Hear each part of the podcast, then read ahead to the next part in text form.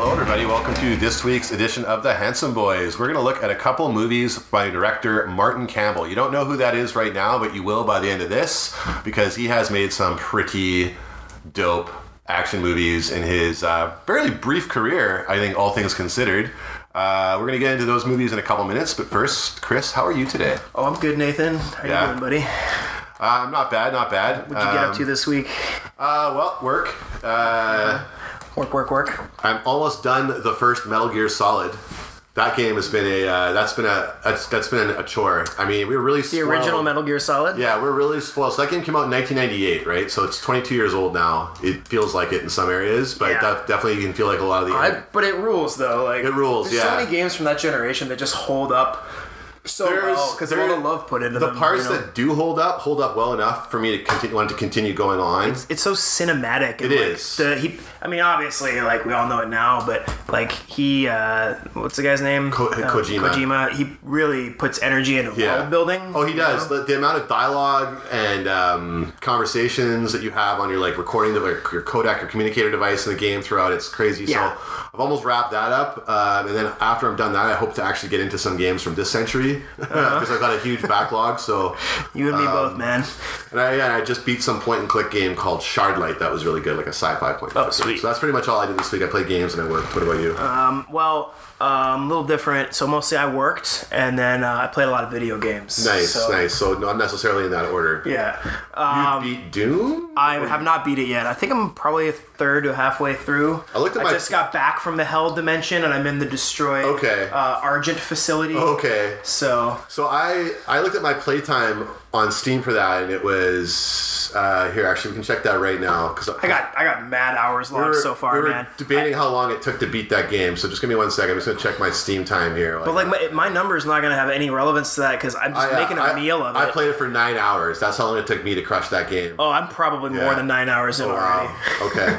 I take I'm, I'm doing I'm finding all the the little shit on the side like filling out the each map 100%. You know in every level there's like a, a lever you can find Yeah. you crank it and it opens up like a retro room Yeah. from the original I don't like going there, man. It's like the same thing happens in uh, same thing happens in Wolfenstein. You get, keep getting thrown into the new Wolfenstein games. Keep it getting thrown back to the original. You know, ones. I will say, like, I play a lot of indie games, and I kind of don't like how heavily they acknowledge and reference and like you know lace in all these references to like the the progenitors or whatever of that you know that they're based on. Like, I play a lot of platformers, Mm-hmm. and they're constantly having like, oh look, oh you just jumped over like a like a half a pyramid and touched a flag, you know, as part of this level. Oh you yeah, know, that like kinda Mario. shit. It's Yeah, like, they I- want I everyone get to it. they want everyone to know that at one point in time they also played those games. Yeah. So and and they also maybe want to be forgiven. It's we're not ripping it off. It's, uh, It's an an, homage. homage, yeah. It's inspired by. right on. Well, uh, if you don't have anything else interesting to bring up, do you want to jump dive on into? Uh, Yeah, I'll get outta here. To the mask of uh, Mask of Zorro. Yeah. Okay. So we'll take a break a quick and break. we'll come back and we'll talk about two uh, Martin Campbell Martin movies. Hamill movies. Again, Bye, you don't know who bitches. that is, but you will. About to find out. Yeah.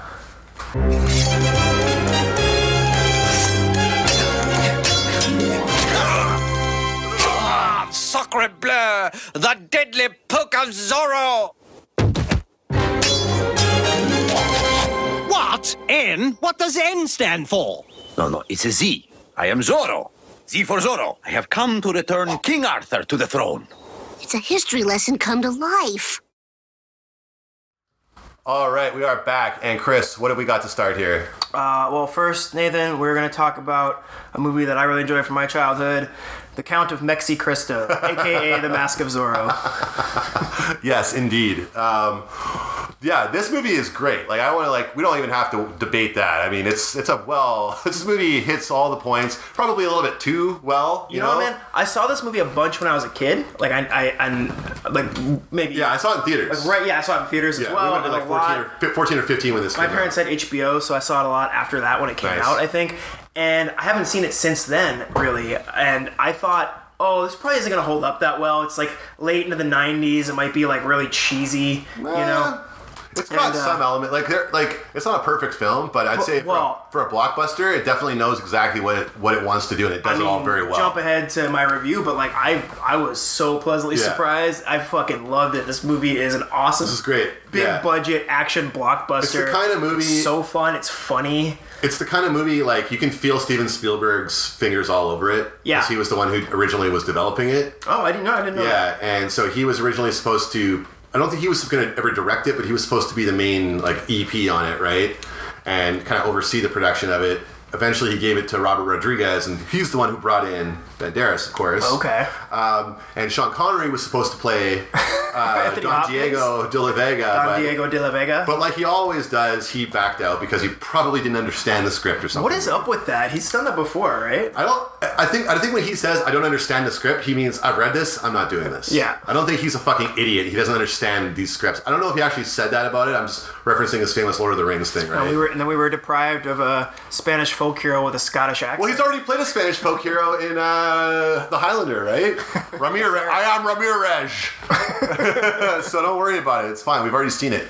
But yeah, directed by Martin Campbell. It came out in 1998. Its budget was 95 million million dollars. fucking dollars. And, it, and you can tell this movie Oh. was this movie looked like it cost a fucking Nathan, fortune. um, fake breakaway wood is really expensive. Yeah. So uh, it grossed two hundred and fifty million dollars. Most of that was uh, uh, Western to, to gross, so that's pretty huge. That's a huge. That's a huge hit. two hundred fifty million dollars. That's a huge hit. for- 1998. that's got to be Antonio. And I haven't looked it up, but that's got to be Antonio Banderas' biggest hit as like a headliner, non-Spy Kids. You know what I mean? Non-Spy Kids. Yeah. So that's that's a pretty huge hit because he. Almost his most I successful kin- I kinda non-Spy wanna- Kids I movie. kind of want to talk about Banderas a bit here, for, just to start out before we love get into Antonio the movie, because his career trajectory to become where he is now, which is sort of a household name for different reasons, is very strange. Like he Yeah. was when Desperado came out, he was being marketed and pumped up as like the next big thing, an action And then- star. Yeah, and then Desperado kind of la- like landed with lukewarm kind of reception. Like people like it. It's still a fun movie to watch. I like that movie. Yeah. Yeah, me too. We'll do that probably on this podcast one day. We'll do Robert Rodriguez, right?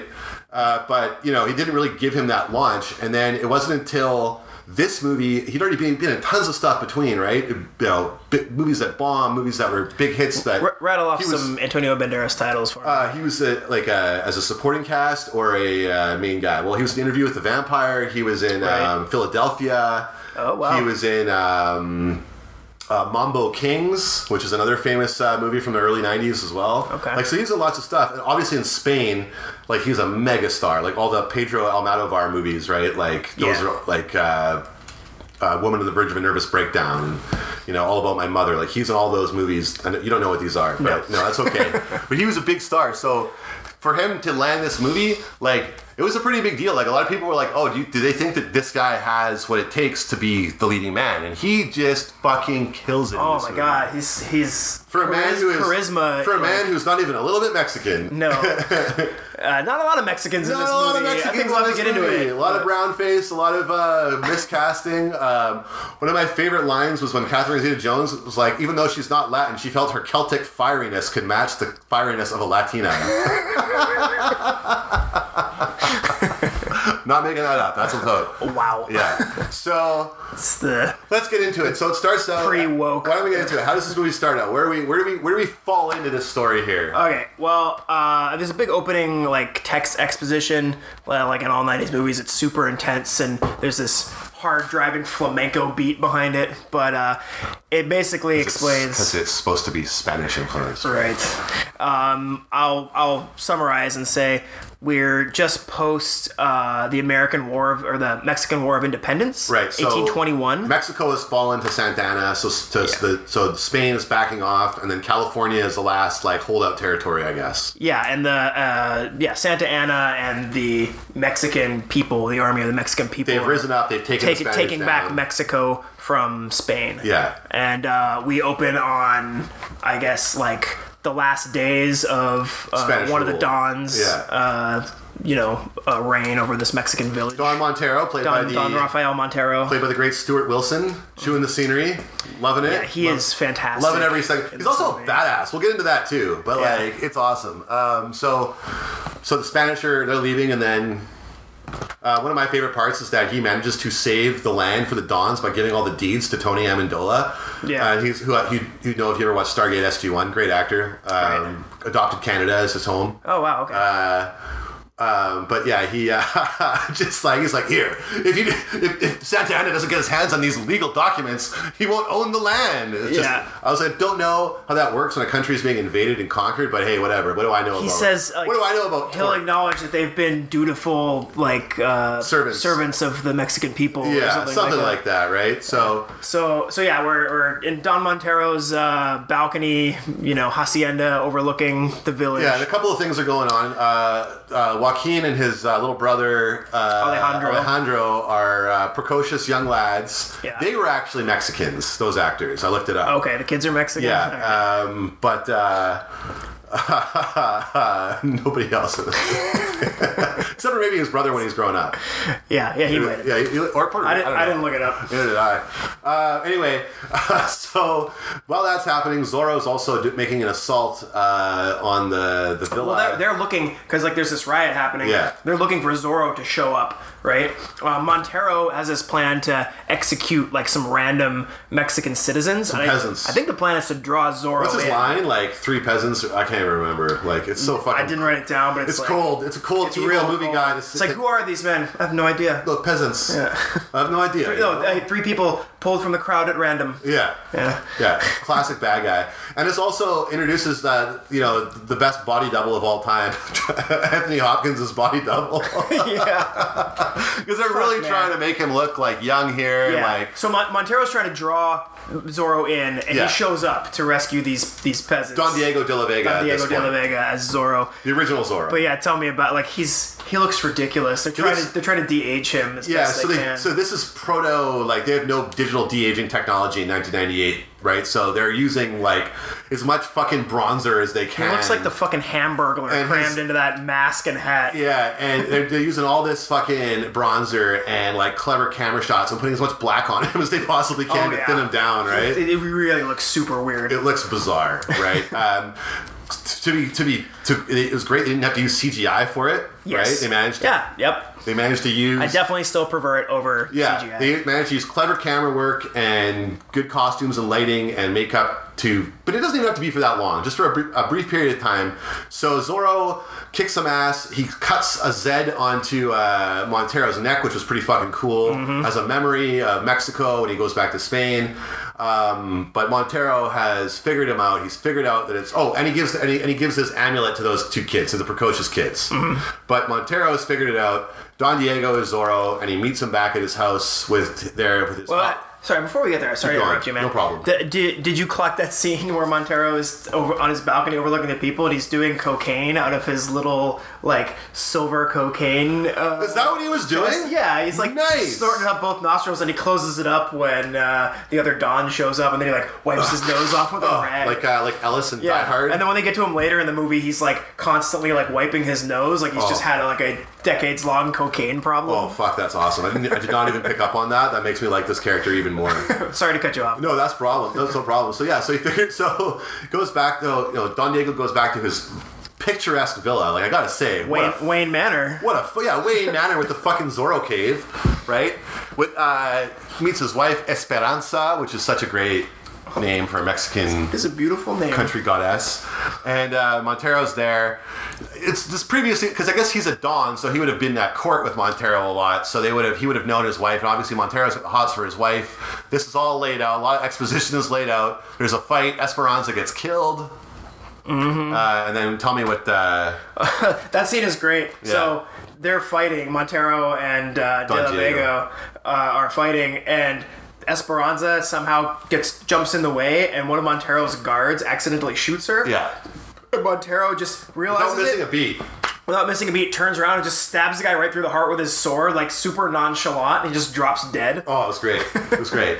uh, and uh, this is when I realized they puts him in jail, and then this is when I realized that we were watching the Count of Monte Cristo Zorro Yeah. edition. Yeah. I never picked up on that before, and I was like, "What is this?" It really Like, is. It's also like by proxy a little bit. Like he tries to use uh, Alejandro as his proxy. to, Yeah, it's a like- little bit like they obviously take their own, put their own spin on it, but the DNA of Count of Monte Cristo is there, right up to the daughter and like the jail, the, j- the prison. Oh, So he puts him in prison. And I know I'm skipping ahead a little bit here, but the prison warden is played by the late great Canadian actor uh, Maury Chaykin, the big guy, you know, with the pig nose and everything. Mm. Right, yeah, yeah, yeah. Great character, Canadian character Honestly, I've- actor. I've seen him in lots of something stuff recently. Lots of stuff. He's, he died not too long ago. So Okay. yeah. A lot of like Adam McGoyan and David Cronenberg stuff you'd see him in, but a lot of American movies too. Uh, so um, yeah, Don Diego goes to jail. Montero returns to Spain. Uh, time goes by. Twenty years. 20 years. 50 years later. And uh, now Alejandro's all grown up uh, with his brother, and they are total scumbags. yeah, we start on the scene of Alejandro and his brother Joaquin being dragged as like um, you know captures captured bounties by this uh, like cowboy. yeah, right. Three fingered Jack. Three Finger Jack. He's We're great. Who gonna find out. plays Three Finger Jack? I gotta look that He's up. not, real I looked quick him up. here. He's not in a lot of stuff. No. He is in something else big, but as like a small part. But man, he is just electric. Like he's a real uh, scene stealer. He really is. Anything he's in. Yeah, he's so uh, expressive in all of his dialogue. So yeah, they're uh, the Murrieta brothers, right? So he's the, it, it- seemingly uh, Three Finger Jack has captured the Murrieta brothers. He's bringing them into the local town to try to collect He's the an old bounty. duster actor. That's what he is. Yeah, he's a Western guy. Um, yeah, so he's bringing him into this town to collect the bounty, right? Uh, it's a really funny scene there where uh, he takes the wanted poster and they're debating how much he's going to get for And it's Marietta like 200 Brothers. pesos for both of Yeah, you. 200 pesos for for the both of you. Yeah. and they're- it's funny because yeah, uh, Antonio Banderas, Alejandro's like looking over his shoulder. He's like, "How much are we worth?" Well, he's That's still such, a, like, getting tr- that's chains. such a trope, eh? Yeah. Like the criminal wanted to know, like, only 400? What is I that? know, you, I know you caught me, but uh, how, how much? How much, How much you man? worth? Um, and then uh, yeah, it's it's a ruse. They're a gang together. yeah, it's Uh, a he- tall ruse. They're not actually handcuffed. They kill all these uh, uh, what Spanish soldiers, Mexican soldiers, soldiers, and uh, take their uh, strong box off of their coach and uh, give some to the townspeople on their way out. But then they run afoul. This is their of- racket. Oh yeah, they immediately run into Captain Love, What a great. So I looked Amer- up. American cavalryman. Yeah, so I looked up the actor who plays him. Excuse me. Mm-hmm. Matt Letcher. Terrible name. That's- yeah.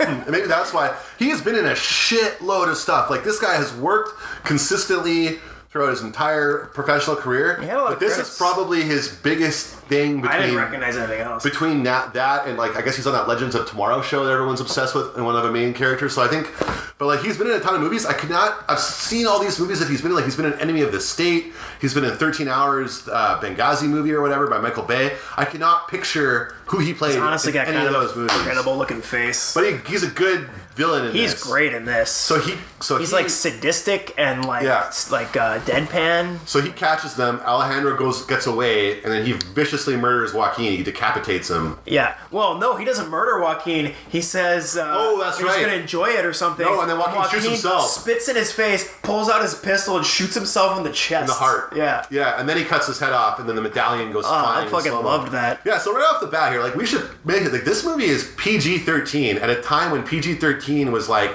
specifically designed to water down movies, right? Yeah. and this This is more the other way around. This right? movie is like borderline, I'd say, in terms of its violence. Like, there's not a lot of sex in it, really, or bad language. Although we did see some drug use, apparently, Ill- illicit, illicit drug use. Uh, but like, this movie is pretty savage. So he decapitates Joaquin. I mean, you don't when see you the blood. factor in what's happening to these people and how often it's happening, I mean, guys are getting like you know these are um, what kind of swords are these like Sabers. uh, sabers and, Yeah. and cutlasses or whatever. They're they're thin. I mean, they're just stabbing guys right through the center of the Yeah. chest frequently. I mean, those guys are that's just piercing your heart, right? You're dying. Uh, so um, we cut away and we see that, that uh, Montero has returned secretly early. Yeah, it returns to the shores uh, to, of to go to Mexico. the prison on uh, on the prison island to uh, to see if he can find um, Zorro, see if, he's, if Don Diego's still alive. So this is actually one of my favorite scenes in the movie, where they line up all the inmates. Yeah, and yeah. They bring in uh, Montero, and uh, they're like, "Who is?" And Maury Chaykin is like, "If any of you has ever been the man who has known as Zorro." And then they all do a fucking Spartacus uh, Spartacus thing where they're like, ah, I'm Zorro. There's this black guy, and he's Uh-huh. just like, No, it is me. I am Zorro. So, uh, funny thing about that on the credits on IMDb, um, all those actors are listed as things like Black Zorro, Leper Zorro, Crazy Zorro, Short Zorro. I would watch Black Zorro. I would definitely watch Black He's, Zorro. di- he's no jive turkey.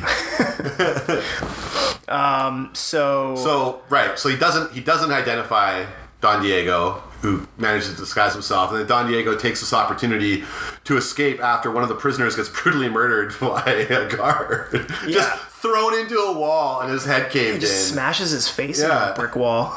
So he does the whole double fake dead body bury uh, trick, you know, that we've seen so many times to perfection um, and uh, manages to escape. Um, any other observations? That's on that? great, right? Like they, uh, he pretends to be the dead body. They bury him, and he actually like Yeah. waits till nightfall and digs himself out Yeah, with his it's great. sword. It's great. Uh, and then we cut to. Uh, I mean, I, I love these movies where you just have like so much coincidence, right? So Yeah. Banderas is drinking in the. He's drinking himself stupid. Oh, playing drunk, so great. yeah, it's awesome. And, and then he's just about to trade the medallion for you know another drink, and of course Don Diego's Yeah. like, "Where did you get that?" Just happens by. Where Yeah. did you get that? Yeah, so well, I think we mi- we didn't say on the beginning, but Zorro, like in the opening scene, the exposition scene, he get the I kids, said the that. kids I save mentioned him, it. gives him the Yeah, medallion. maybe Yeah, I didn't. Maybe I didn't preface the significance of it. but- So yeah, so he's got this medallion. It was his brother's. Now it's his.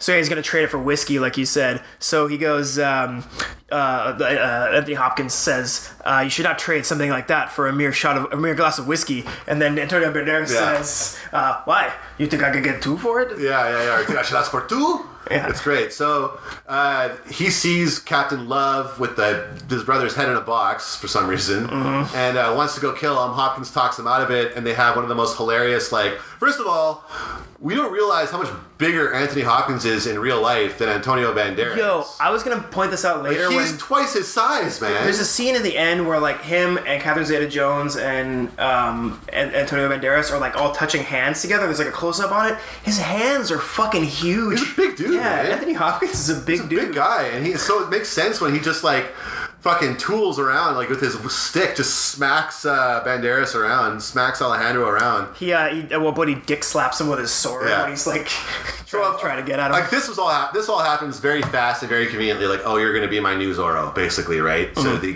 brings him back to the Zorro cave. the lair of Zorro. the Lair of Zorro, and uh, into the battle circle, which I thought was pretty cool. Yeah. There's a fun line where they're talking about before they do the mon- the training montage. and Yeah. They're talking about motivations, and he's talking about how he's going to get revenge on Montero. And I think uh, Alejandro's like, "Well, why don't you just go and kill him?" And he's like, "There are complications." And Antonio Bender Alejandro says, "What complications?" And then he just doesn't say anything. And then uh, Alejandro says. I can see we're not going to spend too much time talking. It's funny, man. It's so well there's written. a there's a lot of witty, Oh, lot of good witty mostly repertoire. from from uh, Antonio Banderas and, from and Hopkins Alejandro. together, yeah, uh, yeah. So that great training montage. Um, yeah, What, what, what did you call it? The the the circle Battle circle or whatever you yeah, call it. something. It was pretty cool. But Yeah, uh, I really there's- enjoyed that. So there's one scene I, I love where he's where he's jumping around the ropes. Yeah. I remember noting, oh, that's how they train you how to swashbuckle. Yeah, it's, it's swashbuckling practice. Swashbuckling practice. You can either do it on like the deck of a ship or in your fighting circle. Ah, and I thought that the sword fighting in this movie is so on point. Like whoever they trained is whoever the sword Mm. oh masters yeah, were. man. The the fencing and all that is fantastic throughout. And when you first Really cool and I had an idea. Like when you first see Zorro, like go like or Banderas go off as Zorro to steal the horse because he sees a he gets his eye on this black horse. He Yeah. wants that to be Zorro's horse, right? Yeah. Uh, when he's going to steal it, I thought they should make a, like Ubisoft should make a Zorro game with the Assassin's Creed engine. Oh my god, that Like was how so cool good. would that be? And then have like a cool whip mechanic in there, right? Oh yeah, I would love like or like the what's that um, Rocksteady or whatever the guys that make the Arkham games, like any kind of third-person fast fighting mechanic where you could just be swashbuckling, But the and, like, parkour- doing backflips, But the parkour yeah. aspect of the of Assassin's Oh, like Creed, would be- climbing over yeah, like everything. running over and Yeah. like because he did he did that like he was like Assassin's Creed. He was parkouring over everything and flipping around and jumping and like it's so cool, right? This is where he finally meets Catherine Zeta, Oh. who is uh, who we, we, have, we forgot to mention. So she is Don Diego's daughter, who was adopted and raised by um, Montero. Yeah, yeah. So Montero, after he uh, threw Yeah. Diego in prison, he took his daughter and raised her as his Yeah, own. just like in the Count of Monte Cristo. right. Yeah. So Yeah, with lo- early love of Chris, Another, uh, Chris's life, uh, another- Catherine Zeta-Jones. Yeah, once again, not uh, remotely Mexican or Latino. No, no, no. I believe, I believe like, Ho- like Anthony Hopkins, also from Wales. Yeah, Um, Yeah, so why don't you take us to the next? well, uh, I, I want to talk about the scene that you just said where he's trying to steal the horse, like his first like mission out as uh, Proto Zorro. yeah. It's fucking great. There's so much. That, yeah, so there's this uh, scene, the scene where he's stealing the horse, right? His Yeah. first, his first mission out is Proto, Proto- Zorro. Proto Zorro. Uh, it is awesome. Yeah. There's a ton of great choreography. This is a really cool like action set piece. Some really funny shit with the guards too. Oh, there's, man. there's the little guy with the mustache, and then Yeah. eventually the big guy, right? Um, Classic. I just I was gonna say there is so much Bugs Bunny shit going on Yeah. in this scene, man. They all at one point they all have him surrounded, they pile on him, and then he just like sneaks out the bottom and like dusts his hands off, and they're still like in the pile together. And then there's another scene where they're all they turn around, they ca- they see that he's there, and Yeah. he's already standing in front of a cannon with his like a, a lit torch in his hand, Yeah, like yeah, he's yeah. gonna drop it on him. Yeah, it's great. Uh, Or when Wow. he smashes the big guy's face with the two little Oh, cannonballs, so and good, he man. spits all his teeth out. The fight, the fight sequences in this movie are all really good. But this is the first time, like since the beginning of the movie, you finally get to see when like in full Antonio swing, Banderas right? do Yeah. some swashbuckling. Um, yeah, no, I really I thought that was really funny. There's also when he's leaving and he's gonna steal the horse, he's like up on the balcony. Yeah. He's like he doesn't have a name for the horse yet, so he's like, Psst, Hey, ho- you horse, you horse, horse, horse. Stormy Shadow, get, get- get over Yeah, here. Stormy Shadow. I love that. Yeah, that was great.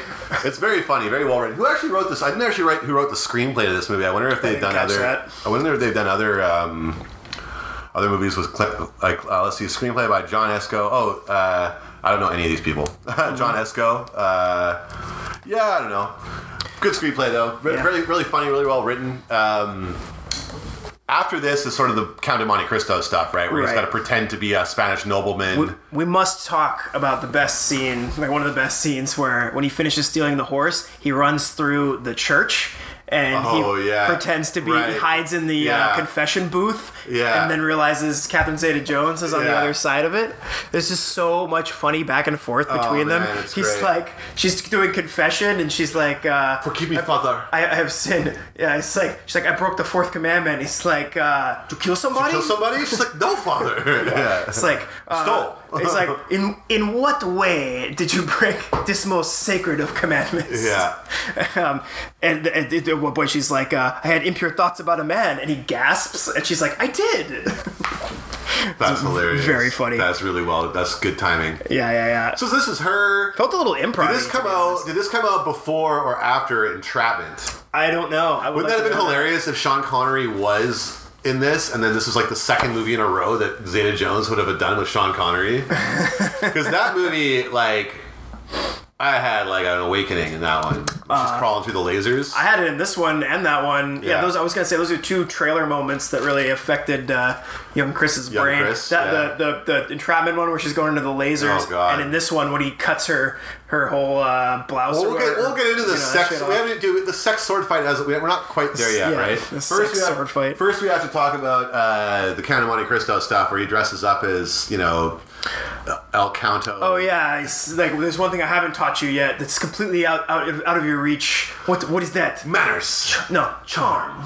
Yeah, Antonio's gonna, ch- uh, gonna Antonio's gonna teach him charm, right? Yeah. Uh, Antonio Banderas, who we should mention, is uh, tanned to the point of looking almost like a prune at this point in, in the movie. He is so dark. Yeah, he is dark, you know, and he's looking like a Spanish nobleman. You don't have to make him look that tanned, right? Like they didn't make Montero look that tanned. No. like you don't have to like you don't have to bronze his Although skin. Montero looks weird too, man. Like his they got old makeup on him. no, they got the white, the pink stuff, Yeah, the, white- the, the blush, they got the Right. blush. That's that's what but that's what Spanish. Makes him noble- look like he's got tuberculosis. but that's what Spanish noblemen actually looked like. They wanted to. Be Oh, they, pale. like, powdered their where do you think faces. Uh-huh. The, the term blue blood. Comes, it means sangre azul. It means blue blood. They wanted to be so pale that you could see their fucking veins going through them. Man. Like, they- so they were Oh. means always- you're not means you're not out working in the No, sun. no, working in the sun, right? Yeah. Or you don't have any, or you don't have any more in you. Ah, right. Ugh. quote unquote more. Yeah. Something people are still worried about. Oh yeah, yeah. Especially in Europe, More means black guys. more means Muslim person. Mm-hmm. Saracens. We're gonna do a Crusades episode one day. That'll be fun. Robin Hood, Prince of Thieves. Chris and Nathan's right-wing political podcast. We're taking this thing in bold new directions. Yeah, talking slanted with Chris and Nathan. uh, anyway, um, back to uh, back to the, the big ball, the big event, right? Where, where they, they got to go. Yeah, there. the party at the Oh, hacienda. So we also find out about Montero's evil plan, where he is mining gold to s- try to buy. We don't. We find out about that after. Oh, the do we? party. Okay, okay, okay. Sorry, I was because he skipping because he ahead. gets all the dons together. Okay, I, at did, I the wanted to make party. sure I didn't gloss over that one. Yeah, that's- so I was being- that's key. We I was gotta being talk extra about that. careful. Okay, but so We're going there, I guess, to find his weakness. I guess then at this point, that's what Yeah, we're- yeah, he's trying to infiltrate the inner circle of the Dons and find Yeah. out what Montero's up to or get some dirt on him. Yeah, Yeah, pretty great. I really liked a lot of this. It's really tense. Like you, You don't also know have if the- Alejandro's gonna blow it when he's trying to pretend to be charming, and he like does a good dude, job. he at becomes first. the best dancer in the world with two lessons from Anthony Hopkins, apparently. Yeah, right? apparently the way to get into like the Don Montero's good graces is to like sexually dance with like his daughter. dance fuck his daughter in the middle of a party. Yeah, I'm sure he absolutely loved at his that. house. I love that. I don't know. I thought it was great. I thought it was. Uh, Oh, it was great. Yeah. Yeah. Oh, he also he totally fucking like emasculates uh, Captain Love. Oh, yeah. a couple of times in there. It's pretty good. He actually takes uh, Captain Zeta Jones from him, right? He's like, "Sorry to interrupt, but you wanted back at the table. Like Montero wants you back at the table," which he does not. No. they're not even there. But then he just starts dancing with her. Oh, it's great. Uh, it's a, it's a great like goofy scene with wicked music playing in the bit background. You know, like good flamenco and tango music playing in the Yeah, background. I like the soundtrack of this movie. The score. It's very, like, cliche It's a in ton, Spanish, a like, ton of well, a lot of the mariachi. action stuff just has this slowly uh, increasing um, in tempo Yeah. flamenco tapping without even any guitar or anything. Just you know, like It's really good. yeah. It's got a real Latin flavor to it. sure does. It's got a real what white people think Latin flavor is going on to it. So, uh, so all the uh, the dons, including Alejandro, get invited up to Montero's office, and he shows them his plan too. Purchase California from Santiani. Yeah, from Santa Annie. Santiani. Henceforth will be known as Santiani Yeah, for the Great Cotton Hill. yeah. But Uh, yeah, Santiani wants to. Uh, apparently, uh, I don't think this is historically accurate. I don't think that uh, anybody ever had No, a this plan se- this to- seems like a movie thing. It seems like yeah. Is it- I mean, you know, Bond villainous. it's very Bond villainous. It's like I'm going to use Santiani's own money Yeah. to buy California from. So they're mining. They're mining this in California with slaves. They take them to the the mine where the conditions of the peasants are, are you know spread out or laid out, and uh, we see another appearance by the great Three Fingered Jack. Yeah. Um. Yeah, yeah. So we got this mine. We learn he's using slave labor. I think a lot of the budget of this movie went to this fucking mine. I was gonna say man. the same thing. They definitely built this thing. They built it. Right. Yeah, That's it. it's It's, like crazy. a full set of like a you know 19th century mine. Uh, so They even what I read is they even mine into the mountain and mine gold. No, I'm- then they they use that's part they of that use 98 that million dollar gold budget. to pay for the movie. True Yeah. story. The plot, Montero's plot, it's based on how the producers got this movie made. um, so yeah, he's using child slave labor, you know, and that's how you know he's a villain because he's using child slave labor domestically instead of exporting it out to Southeast Asia like Yeah. most legitimate businessmen yeah. do. Yeah, that's really what he should be doing. You know, if he was more, I don't think they had that option yet. You know, Yeah, we're, fair we're enough. about 30, 40 years away from that being an option until we found out how small and nimble their fingers were. I guess he had to make do. Yeah. Yeah, actually, you know what? Small and nimble their No, fingers were. To be fair, they did. The Spanish government did have the Philippines at that point, so they were and they were exploiting the shit out of the labor really, really Yeah. badly there, right? So I think they'd already figured out Southeast Asia as uh, nimble fingers. Um, yeah. So like you said, Three Finger Jack is there. Speaking of nimble fingers, He spots Captain Love, I think, right? yeah, and he gives a big impassioned speech about how uh, they're parasites, and then he tries to go for the ultimate kill. He go well. First, he goes like, uh, "Love is like, hey, I know you," and he's like, "You bet your ass you do, Peckerwood." Yeah, Peckerwood, and he slides down the mine slide. You know, I guess where they like the rocks get slid slid down at some Yeah, point. it's a and he, mine cart. yeah, he slides down and gets propelled into the air, and he's flying through the air with a fucking pickaxe, like screaming. And then Love pulls out a gun and blows them out of the air midair. Yeah, not how gun physics work, but it looks dope It as looked hell. pretty fucking cool. It like clotheslines him. I don't really He care. does like man. almost a It was backflip. awesome. Took him out. Yeah, That was yeah. a hard caliber pistol. Oh, there. defi- obviously, this affects Alejandro because this was his partner, but he can't let on because he's pretending to be. Uh, I, I, what was his name as as uh, as the Something Don? de Castile, Fernando de Castile, or Yeah, I didn't write it down. de Castile. I'm pretty sure. But yeah, so he, he's pretending to be a don. He can't reveal that he's just watched his old partner get murdered. But he does go up and look at him, which you know that seemed kind of like a risky move to, to go up and, and you know lament the death of this uh, slave. But Yeah, I then can't uh, find the name of the Captain Love has a great line where he's like smiling, and Alejandro's like something funny about this, and he's like, "Yeah, it's just funny. This is the second time I've shot this man as he was flying through the air." Oh, that is actually Because the pretty- first time he shot him, he Yeah. was jumping off his stagecoach to attack him, and he blew him out of the air. That is actually pretty funny. Uh, right. So then uh, now that Zorro has figured this out, he is horrified. He's going to put a stop to this. They're not going to let this happen. He um, uh, infiltrates the Dawn's mansion the next night. Before Or that, a this is quick something. little maybe important scene is they uh, Captain Zeta Jones goes into the barn where Alejandro's horse is and runs into Anthony Hopkins, and they have like a little like subtle back and forth. Which, you know, she he doesn't he can't tell her that he's actually her father, but like they talk about her mother, and he like you know kind of drops some hints or whatever. I uh, I don't uh, I don't remember that part. Although It's pretty brief. Really? Yeah. I, I'm just trying. I'm sorry. I'm blacking out here. I'm just trying to think about that part, and I cannot remember that Yeah, scene and at she all. keeps saying stuff like.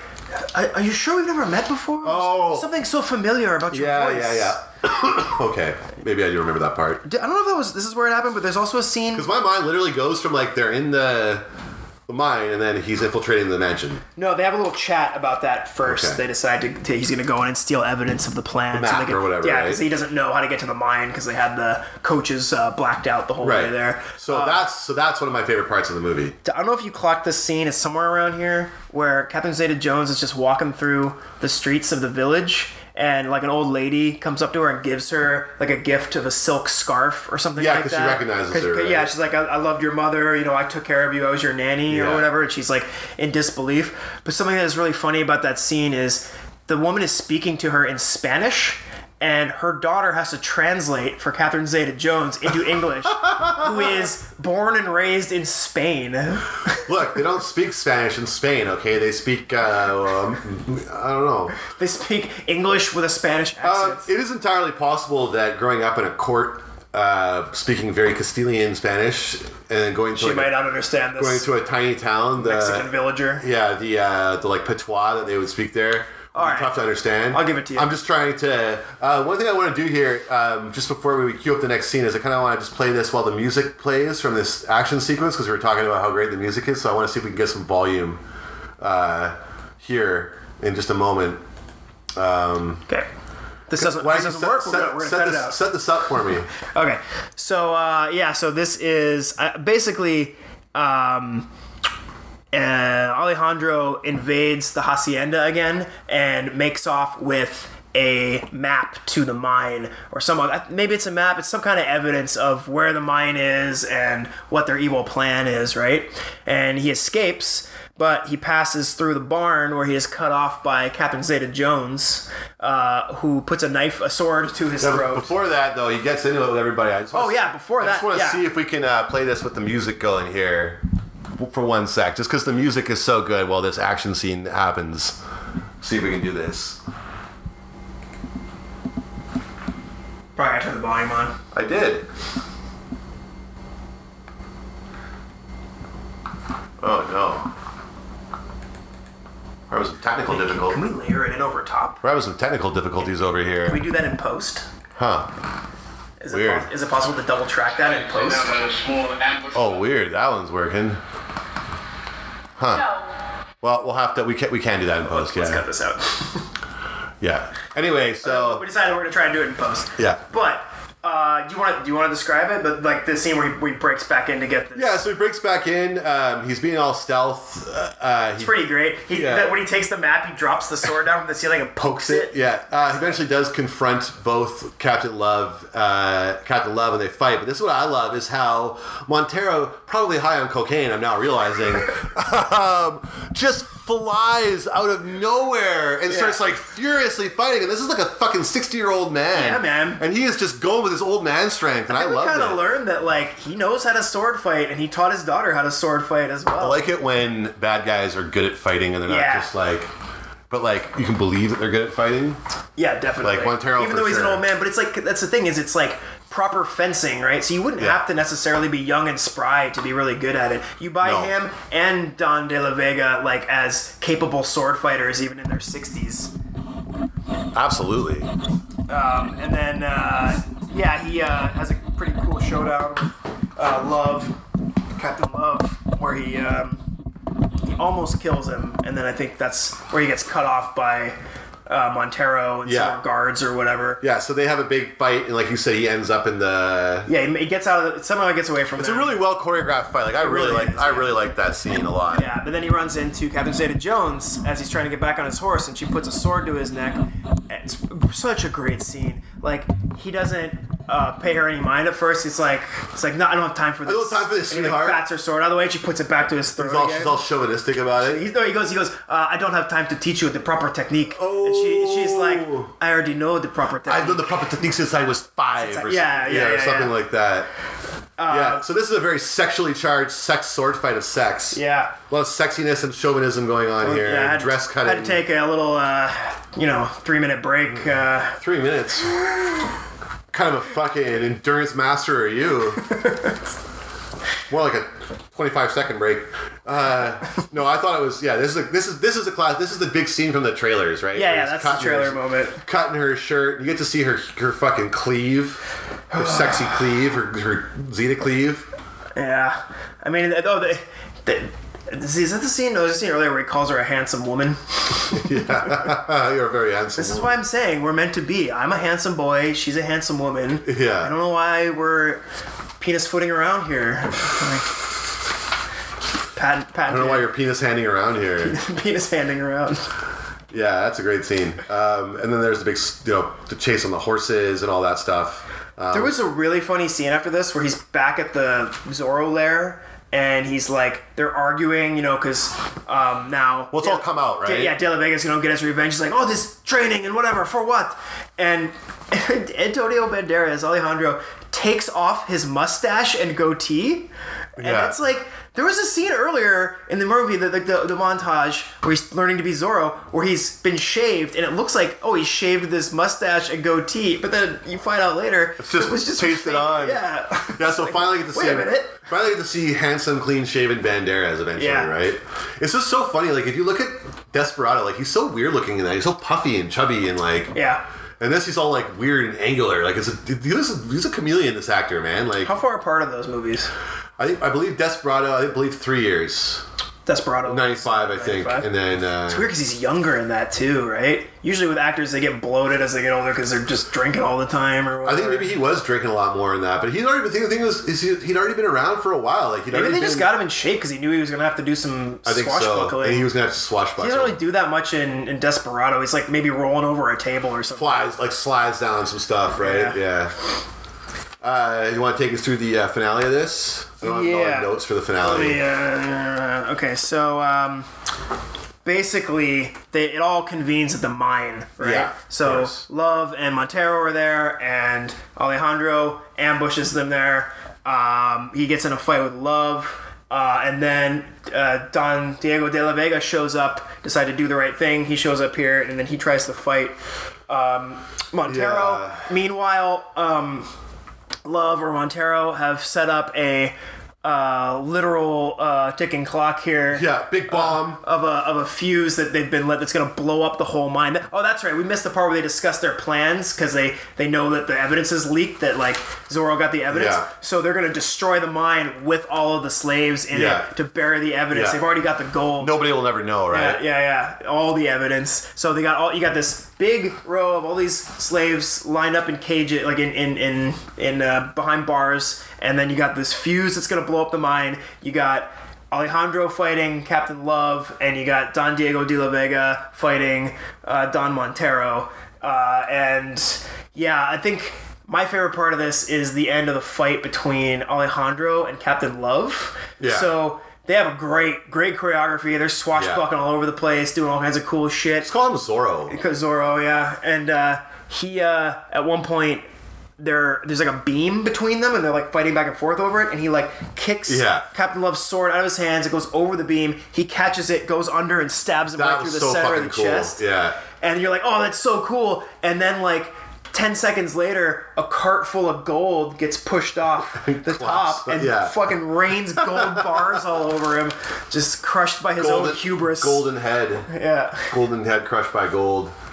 Uh, yeah, that was fucking fantastic. And of course, you have the uh, the very sad. I actually completely forgot that uh, Don Diego de la Vega sacrifices himself. Yeah, For the he, greater he good. the, the the showdown between Montero and De La Vega is started by him showing up and telling uh, Captain Zeta Jones his- that that he's he's his actually his father, yeah. father, and she realizes it and kind of turns on her father there. And, like she's conflicted at one point, but she eventually saves De La Vega or whatever from being killed by him. But uh, yeah, he he dies.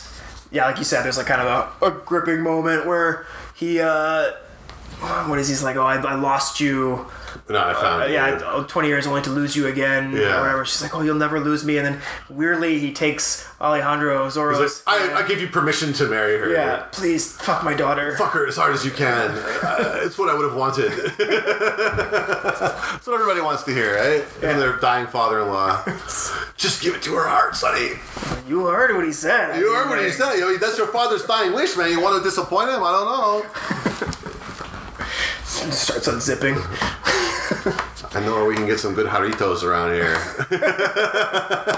All right. All right, uh, like the uh, those wrap up Zorro. So a couple things I just want to say. Like I'm a little disappointed that I mean, as much as I love Antonio Banderas, and he was the only, obviously the only actor who they could have gotten at that time to play Zorro. It's kind of disappointing that even in 1998, with all the millions of Lat- Lat- Latin Americans there are in the U.S., they couldn't have found a true Mexican American. There really weren't a lot. Not at that time, actors. They weren't being allowed into Hollywood, I think, basically for Yeah. a long time, right? Like like- Mexican actors aren't respected in weren't respected. In Well, Hollywood. who like even if you look at it today, I was trying to think of today, man. Like who do you have? Danny Trejo, Yeah. Robert Rodriguez is a director, yeah, right? Uh, Jay Hernandez, uh, Michael Pena. yeah, yeah. Those are really the only guys, right? It's kind of sad. That just kind of That is that is a bummer. kind of disappointed me, right? Cheech Marin. Yeah. There you go. He's one of the biggest, but he's old. but there you go. Like that, that kind of disappointed me. But overall, I give uh, Zorro uh, five Zeds cut into flesh out of five. Uh, yeah, I'm gonna give it uh, five out of five gold bars with the seal of the Five. Spanish royal court. Nice. Well done. All right. Uh, so that was The Mask of Zorro. Uh, we're going to be back in just a little bit here. Uh, we're going to talk about, Golden eye. oh boy, one of the best Bond movies of all time, Yeah, GoldenEye. baby. so uh, we'll be back soon. Bye. Golden eye, I found his weakness.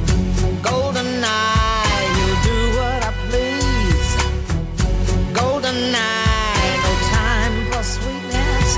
But a bitter kiss will bring him to his knees. All right. We are back. And Chris, what is up next? Uh, we're gonna talk about uh, pro Brexit movie 007's Golden Eye. 007 in Golden Eye. Ah, pro Brexit. Yeah. Uh, so I have to feel like uh, you know James Bond and them would probably be pro Brexit if there were, if you know. M for sure. This incarnation of M, yeah. I don't know about Yeah. Rafe. I don't know about new Rafe finds M. No, though. no, he's He's too liberal, He's, a he's new, too woke. the new liberal. Yeah. um, for sure. Um, He'll have there's his a- beer with you. Uh, so another Martin Campbell movie. So let's uh, let's just real quick before we dive into Goldeneye. about this let's dude. talk about Martin Campbell a little bit. So this guy, The, my favorite director, I didn't know was my favorite yeah, director. I and guess. that's sort of why um, we're doing this is not because the first. Okay, so we basically were talking about movies. We thought maybe we are going to do some Bond movies. We looked at Goldeneye. You know what? I don't want to do a full Bond one this week.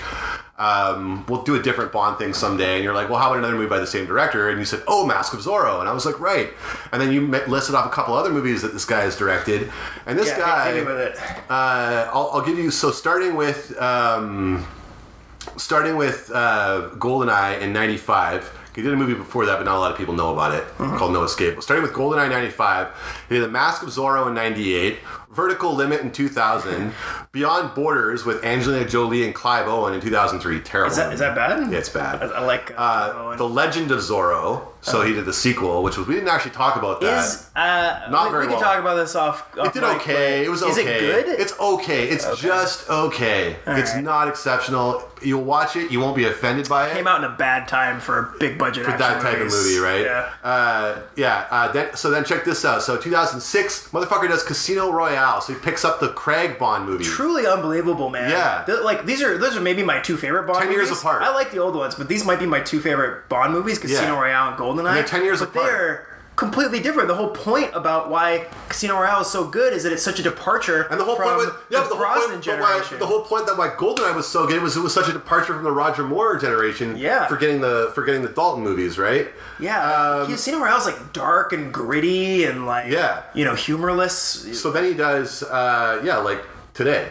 Uh, then he does uh, Edge of Darkness with Mel Gibson in 2010, uh, Green Lantern in 2011, which was a huge infamous bomb, and then he did this great action movie that was actually quite a big hit, The Foreigner with Jackie Chan. Oh, that's right. and reuniting with Pierce Brosnan. So check oh, this out. we're gonna do the foreign. yeah, The Foreigner is an IRA slash Hong Kong action movie. Yeah, fucking. It's fucking nine tight. thumbs up. Yeah. So this guy, like, he really is. He's not a household name, but he really has made some of the dopest action movies of our generation. Different action movies Different too. types of like he movies. evolved. The Foreigner is only his really hard R, other than No Escape is only his. Well, no, Edge of Darkness is hard I don't R want as to well. do any stereotyping either, but like, first of all, he's a Kiwi guy, Yeah. right? And they, they don't tend to make like big, you know, in your face action movies like this. It's usually uh, more I believe Peter more- Jackson is a Kiwi. true, but even then, it's like it's got some class to it. I feel Sometimes. But uh, You seen his early work?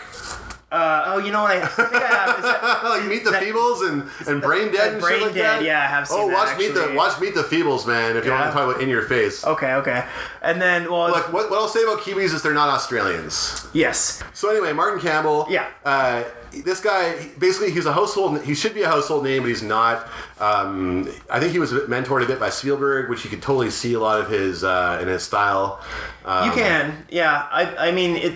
it uh, it's not the first thing I thought of, but it's there. Spielberg does a good job if he can make a long movie that never gets boring. Yeah. Like that's a real So I think that yeah. So but- Skill. But, Martin Campbell has a he has a way about him, right? So Yes. um, let's get into this. So one thing I kind of want to so GoldenEye, 1995, the first Brosnan Bond movie. Its budget was 60 million dollars. The gross was 355 million Oh, man. worldwide. Big old success. Big old success, especially for the time. Hell huge, yeah. Huge, huge hit.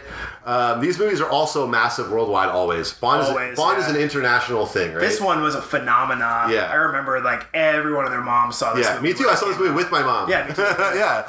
Uh, By everyone and their mom, I mean me and my mom and you and your mom. So, well, my mom loves James Bond, right? That's Yeah. her thing. So, we go, uh, we, we drop in. Well, hang on, I, I want to say one other thing about it. Speaking of just the setup to this movie, it is. The, I read that it's the first Bond movie made not based on an existing Ian Fleming Yeah, so story. there's no book So this to- is an original yeah. story that was come up for this one, and it reads so much like every other Bond. does. Like, It hits all reads the like an Ian tropes. Uh, Fleming movie. It did not drop the ball. Right off the bat, you're you're just given like because this is the this is supposed to be the, this movie was marketed as it's the '90s now, the dawn of the digital age. It's a new Bond for a new generation, right? Yeah. So right off the bat, everything's fucking outrageous. The stunts are outrageous. He's bunging off this dam. Uh, 1995 is just the heyday of outrageousness. act- it's extreme. outrageous The action. '90s are extreme, They are and everything's extreme, and everything's going to be fucking over the top, like to the point where like you literally have to. We'll get there in a second, but some of the stunts in the opening 20 minutes of this movie are, just absolutely fucking wild bananas. and mostly real too, Yeah. which is crazy. So- when I bring up how the mid 90s are like peak for like intense action scenes, this is actually the opening of this movie Bungee- is what I the usually bungee bring jump. up from the bungee to when he escapes the facility. So um, he goes in, and if you played the video game, you know the intro to this very well. and who hasn't? Hackett going into the facility through the bathroom, shooting the guard in the toilet. Although this time he punches the guard in the face, right? Uh, meets up with 006, who tell me who 006 is played by? He's played by Sean Bean. Uh, known to an entire generation of millennials as Ned, Stark. yeah, he's also in the Lord of the Rings movies. And uh, before this, he probably would have been best known for being the villain in Patriot Games. Remember the IRA guy? That's right. Yeah, he's. Uh, I mean, he's got a very His- recognizable. those face. sharp movies. That's his, that was his big bread and butter in the UK. The sharp, Oh, okay. the sharp series. Yeah, I've never seen one of those. Me neither, but I Aware know of you're them. aware of it. Yeah. So Um, he's he was on already a uh, British TV too when he was younger. he's uh, at this point in England, he's already he's a star. Yeah. Like I- Sean Bean's a well-known. I guy. like. I feel like he's not. I wouldn't call him a chameleon, but like he definitely can pull off some different looks. You know, like he can look big and burly and hairy, or like you know, kind of you know, thin and sexy, like a spy in this movie. But uh, yeah, he's great. He's a great just actor. looks like a blonde Yorkshire person to me. His accent is just so northern, right? Yeah. Like he's just so he is Alec Trevelyan, Alec Trevelyan. Yeah. 006. 006. So they, they get in there, they're doing their thing, they're fighting the Russians. Post so I love the whole I, I love the whole post Soviet Russian thing, right? Yeah. Uh, we'll get, there's a whole bunch that we'll Yeah, talk so about. this is, by the way, this is called the Archangel Chemical Weapons Facility in the Yeah. USSR. So So this is during the USSR then. So this Yeah, is like it's right 19 before- the right Uh, before the fall of the Iron Curtain, right? Yeah. Uh, so um, uh, Bond and Bean are doing their thing, or They're going through the facility level from Goldeneye. Uh, They're using their timed mines. yeah, but then uh, one of the timelines wasn't long enough, and uh, uh, General Orlov, Yeah, or so Ormov, let, Ormov. let me break this one down. So you break it down. Basically, they get into this room with all these tanks full of fuel, right? Uh, and they're setting bombs on them, little mines to blow them up. just like in the game. They get separated, yeah, like just like in the game, they get separated for a second, and he calls to Alec, and he doesn't respond, and he comes out from behind the tanks. yeah, to see classic that scene, This Russian general, General Oromov. Oromov, played by a German actor. besides Pierce Brosnan, I think my favorite performance Oh, in the movie. so good, This man. guy is a real, again, a scene stealer. Like he's pe- real- magnetic. Real, piece of shit character Oh, too. so good at playing a villain. Yeah. Yeah. Like you buy it for like. I I think I actually looked up his IMDb and he's played like just Russian military guys. He's a German all the man. Time. Yeah, yeah. You can hear it too once or twice. yeah, Uh, but Gottfried John is his name. that's right. He, so he's got 006, uh, Dead to Rights, like uh, execution style with a gun to his head. And Telling he Bond to come shoots out. him. And he does shoot him in the head. So be- they're like, you can't escape. You know, where are you going to go? So Bond gets behind this uh, like cart full of uh, giant Sapporo cans and Yeah. uh, kind of inches his way across the room. And like he's telling them not to shoot at him, you know, because it'll blow the gas cans or whatever. Yeah, it's a Uh, great scene. It's so tense, right? Yeah, there's a great sh- part here where one of the guards gets nervous. He's shaking his gun and he Yeah. accidentally shoots it, and it like, bing, like off the can. Yeah, yeah, And yeah. Ormov just, no- without hesitation, turns out and shoots him in the Oh, face. so good. But yeah, he uh, he manages to get out. He gets it all the way over to this little like chute that exits Yeah. out the, the loading dock or whatever. He blows the lock on all the tanks, and they come flying out and crush all the soldiers. Yeah, and then he, jumps out. uh, he needs to get out as the facility explodes. So he, as a, as a plane is flying off the runway and is falling down a mountainside, he f- rides a motorcycle off of the cliff, free falls into the plane, manages to get himself to the controls, and pulls up in one of the coolest shots ever. The, the building of tension in this scene is so good. is almost second to none. He gets to the plane initially and punches the guy, but then he like gets pulled out Oh, or whatever, man. and he still has to get back up and get on his bike and catch up with the plane. It goes off the cliff before he even gets there. He, he gets he goes over free fall like Oh, swan the dives free into fall. it. They oh then the I just want to say like already right off the bat, Pierce Brosnan is he m- looks moves like a champ in this movie, man. He's moving really quick, like You, buy- we should, I guess buy you should all have the pointed it action. out. Like it's a, it's a little bit like now. Obviously, like Bond, he's licensed to kill. He's killed lots of guys before. This is the first time in, in quite a few movies since the early Connery movies Yeah. that you're actually seeing Bond just like AK forty seven, like mow down five six guys. I actually wrote. Yeah, he's I have a using- note. I he wonder what, the- mostly what kills was the what was the AK budget in this movie? Yeah, yeah. yeah I I don't know how much AK forty seven blanks cost, but uh, Holy shit! there's a lot definitely a of big AKs. chunk of that sixty I think mil. Kalishnikov made a fucking pretty penny off this. Hell movie. yeah. Um, yeah, man. Uh, I, lo- I love it when he gets in the plane. And, like he's like not sure if he's gonna make it. He's trying to pull the stick back, and it's like you know James Bond isn't gonna die, but you get about You're as worried. close as you could get to. Yeah, like, you're worrying actually for his concerned safety. that maybe he does die. I don't know. I mean, that's Yeah. it's over. The movie's over. That and that's just the cold open. He pulls it up. Yeah. Flies by this, the facility. It explodes. Yeah.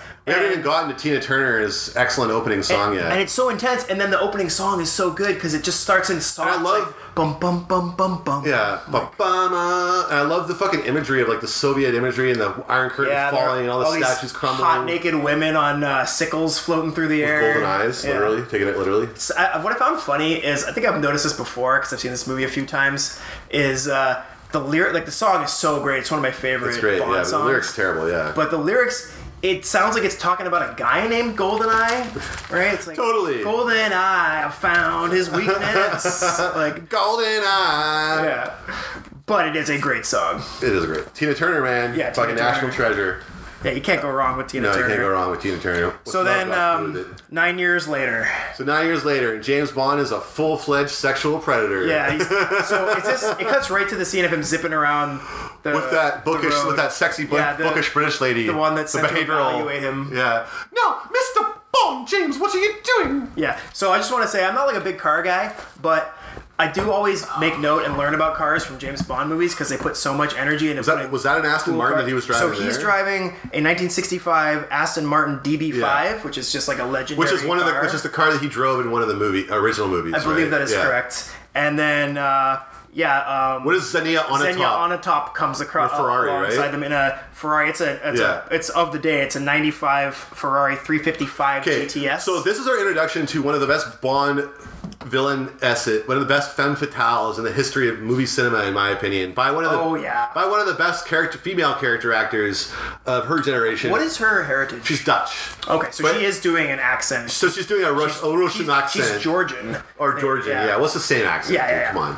Uh, whenever anyone from a Slavic-speaking country speaks English, they sound very similar. For let's sure. be honest here. Uh, yeah. So she is just. This is her big. This is her breakout. This is before X Men. This is before the Faculty. This is before Made. This I, before, I was gonna ask you this. yeah, this is this is her breakout. This is when she's a model. So she's just a model at this Ah. point. And it's crazy because she looks older in this movie than she does five years later when she plays Jean Grey in the first X Men movie. And I think it's because she's so like angular and narrow, Yeah. and like pointy in this one and pale. Yeah, yeah, You know? yeah. Well, yeah, they're making her look evil, right? Like she's got like straight black hair and Yeah. Like I, I I will say, I think before she was in this, even this is '95. Yeah. But she's in an early episode of Star Trek: The Next Generation She is, she is, yeah. Before this, yeah. as the as the the sex alien. One of those weird. Uh, actors from Northern Europe who can speak English impeccably with no accent. It's just one of those. Some of those people. Some of them just have that weird ability, right? Yeah, for Like, sure. She's one of them. I think, uh, like, I don't, I'm not I'm talking to my ass here, but I feel like there's some places you can be from where the natural, like, cadence and, like, you know, verbiage of your language make you a little more Well, anywhere able to adapt to other, you know? the thing is, is like what it usually is, and what I've been told. So, I just to digress briefly, I worked with this girl who is check this out. So, her ethnicity was Kosovar. Uh-huh. She left Kosovo when she was a little kid and moved to Switzerland. Lived in Switzerland until about three years before I met her, then moved to Vancouver. Uh, and she spoke English unaccented, and I was like, "How?" And she's like, "I had no friends. I just watched American and Canadian TV all day, Ah. Yeah, yeah, every yeah. day." uh, I mean, some people can just pick and it she up. was, so, so just started so she just started like listening and watching it and imitating the way that people spoke Right. and that's I think that happens like if you have an affinity for languages anyway and like act like that's a that's a whole other part of it too. But I mean, like I, like I used to work with a bunch of Japanese girls, and like you know they're they have a learn hard time. languages way they, have, they can each yeah, speak but like they always three have the, but they always languages. have the thickest accents But that's the thing is because their native tongue, So like everyone different. knows the whole LR thing Yeah. with like Japanese, and that is a real thing. They don't have those distinct syllables like we have, so they didn't learn them at a young age. Yeah. So it's really hard to train your tongue around that if you don't have that mouth it movement. is you know. especially if you don't do it until But then you're older People that that speak Swedish, there's a whole bunch of like complicated like consonants and vowels in there, and like you know characteristics to their language. And Swedish you're people thinking learn. of, you're thinking of Finnish Am I? Yeah, One, one of the Scandinavian countries, they Yeah. learn other accents quite It's- well. you're thinking of Finnish because the Finnish language is not Germanic it's not derivative of the languages that its partners are in that geographical region. Finnish is like Hungarian, and it's a completely different language than the languages that predominate over Europe and, Okay. and stuff like that. So they have it's a it- co- it's a it's complete super dynamic. It's a complete coincidence, but it has a similar sound and flow to Japanese, right? It's just a coincidence, but it's crazy. Anyway, back to uh, back to Goldeneye. So we meet Xenia. They have car sex. yeah, A scene yeah, that their, was- their cars flirt with each A other. scene that was years later imitated and ruined. His in Mission- car tongues her car's gas hole, and Totally. Do you remember Mission Impossible 2? They tried to do the same thing with Tom Cruise and Tandy Newton. and It's like a shitty ripoff of this scene. Uh-huh. yes, totally. So after after they have car sex, Bond's all turned on. So he so he stoops to banging the uh, behavioral assessor. He has a chilled bottle of uh, champagne. Not in the- yeah, in bo- the bo- car. big bottle of Bollinger and his. Uh, what a fuck. So I wrote at this point, uh, James Bond is a predator. yeah, this is the t- tip of the iceberg, bro. Yeah. Like, it it only escalates from here. Yeah. So um, we fast forward a bit. Uh, we we start to find out about um, the Golden Eye. Why don't you take us throrough this part? Well, for, before this, we, s- we get the scene in Monte Carlo, right? The casino scene. This is Right. where he where he meets on a top Properly, yeah. Properly, they have a, a real uh, heavy fuck, card man. game, Like, sexual card game. Obviously, it's like a trope of Bond movies to have that like innuendo after innuendo, like you know everything everything Well, of the entire starting with pussy galore. Right. Well, no, but like just the conversation, it's like you know, oh, like um, you know, I hope we can bump into each other again, like that kind of shit, right? Like, oh, I'm sure we'll make very good companions. Like, yeah. stu- The, yeah, I the can't one, do it. Oh, this one, I didn't write I'm nothing sure. No, down. I'm sure we'll make very strange bedfellows or something like that, right? Yeah. Um, yeah, yeah, you know what they say, blah blah blah, make sure. Yeah, blah, yeah, blah, yeah, whatever. exactly. But this one between him and Onatop, I didn't write it down unfortunately, but it's I got like whiplash from just being like, oh, oh, like it's just nothing but the entire conversation is just double entendre after double entendre. oh, it's sexual. Yeah, th- th- she's the, the last part of it is she he, he makes a comment about the plates on her car being illegal, even though they're fake Yeah. or whatever. It's just like, what rank do you hold at the motor Commander, vehicles yeah. division? He's like commander, and then the guy that she's fucking shows Oh. up. He's like, oh, because You this one's mean- an admiral, and he goes, I enjoy a woman. I like a woman who enjoys Holds rank. pulling rank. Yeah. Oh, uh, you mean Canadian Admiral Chuck Farrell? Yeah, What the fuck was going He's- on there? He's so funny. In this Yeah, so- brief minutes that he's in. Cut to the sex scene here. This movie is fucked up. I called this scene sex murder. This is se- yeah, sex murder. I even say sex okay, murder. so here's my question to you, Nate. yes, oh, I said sex to death. So, um, yeah, she reversed David Carradine. oh man, she Uh, sure does. So his, this is my question to you, and I've wondered this my whole life, and it never really occurred to me to, to like break it down until now. Okay. So, obviously, she like wraps her legs around this guy and squeezes him to death, right? Like chokes him out with her During legs. sex. During sex. So She's orgasming really Is- hard too. yeah, is he like? Has he penetrated her, and she's doing this, and it's like, like you know, the choking thing, it like gives you this hard boner or whatever. and she- she's he's- getting off on He's that. inside of her. But the rest of the movie, she does this orgasm shit when she's squeezing people like fully clothed. Like she does it to Bond a couple of times. It, it, appear, it appears to me that he is fully inside of her at this point, right? yeah, and like I, I, they- there's, I, I rewound it a couple of times, of course for you did. research. Yeah, right, and Uh, there's no clear shot where you can tell that he's like pantsless or whatever. They don't really ever explicitly imply it, but I can, I yeah, I wonder. That's I always assume he was inside of her. It doesn't really matter either way because it's still sex murder. yeah. So Way to slice it. it's still we're, a sex we're not gonna crime. Uh, get to the bottom of this. But yeah, his death face is amazing when James Bond opens the closet. yeah, later he finds her in the closet. With his big fake teeth. so this all happens so they can steal the Eurocopter, which real thing. Yeah, the Tiger helicopter. Real cool thing was brand new at the time. It is designed to uh, be able to survive a nuclear An E EMP. detonation. So because well, 'cause when a nuclear bomb goes off, it EMPs everything, right? Yeah. So this helicopter would still be able to fly. So Its instruments would not get disrupted by E yes, the EMP. and that is, by the way, I, I did a lot of research on on this one just because, like, I didn't write down the beats because I've seen this movie four thousand times. So I, I did some research. So we'll get we're about to get into the GoldenEye, like what it is. oh, good, because you can explain that to me. Because I was, I'm still, I am still to this day a little unclear. Oh, I'm gonna school you then. You're gonna be Sweet. fascinated I'm- here. I'm into that. So okay, so let's skip to that. So yeah, so they steal the the helicopter, right? Uh, then we get a little bit of a scene. Xenia where we and introduce- Colonel Oromov, or Yes, General Xenia Oromov. and General Oromov steal the heli- Tiger helicopter. now Um, we go. cut. Now we cut to Central. Like, Yeah, we meet um, Boris and You uh, mean- Natalia. now we have two X Men in one movie. We have Nightcrawler and Jean Grey. That's right.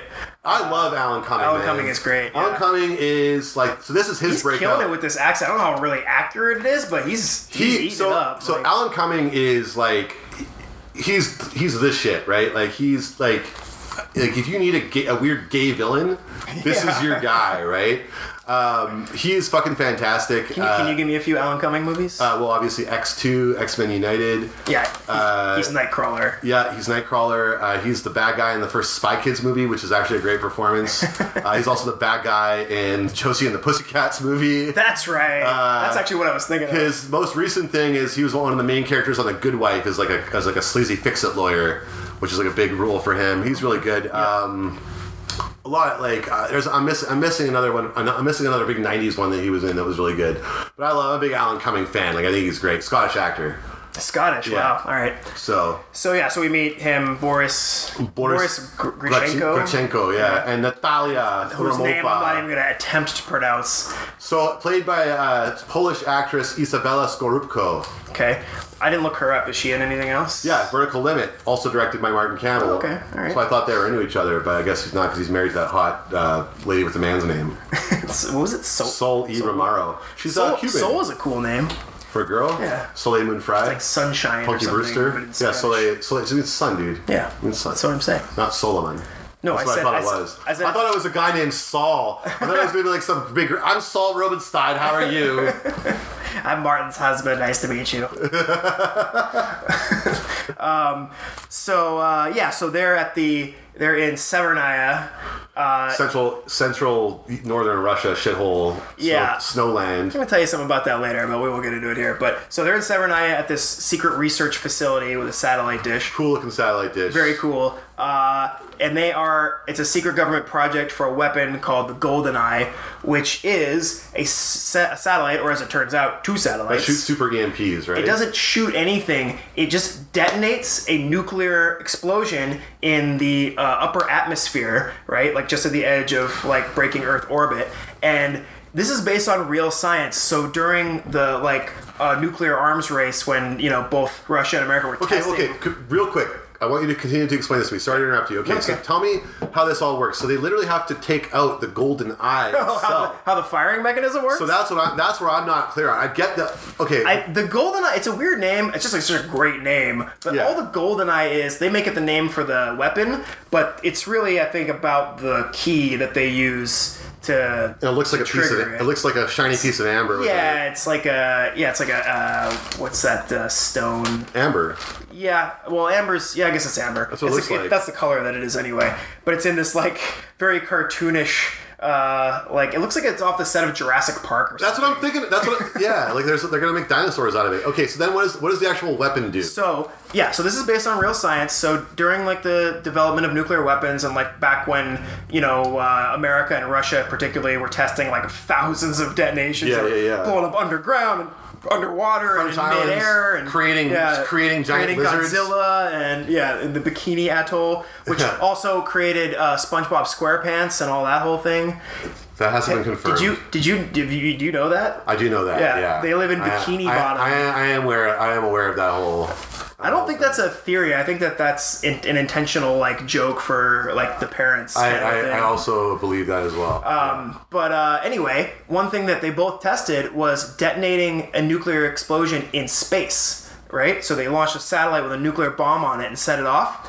And it turns out what that causes. I'm not going to break down the exact science of it because I'm too stupid to do it. But it mo- the, the impact on the surface of the earth is the electromagnetic radiation from it is like really amplified and spread out so it basically showers down a whole bunch of electromagnetic radiation which once it hits metal anything electronic, anything just destroys it, conductive yeah. converts it into uh, like Electricity. direct current Yeah. electricity or whatever and so it'll blow out you know anything that would blow in your house for a surge if you didn't have a surge protector so it'll like burn out a light bulb Yeah. uh, your white Anything with hard instruments. drive yeah, anything with instruments will be Yeah. toast. Anything with with um, storage, Yeah. so RAM or hard, Hard drive, drives yeah. or whatever solid state.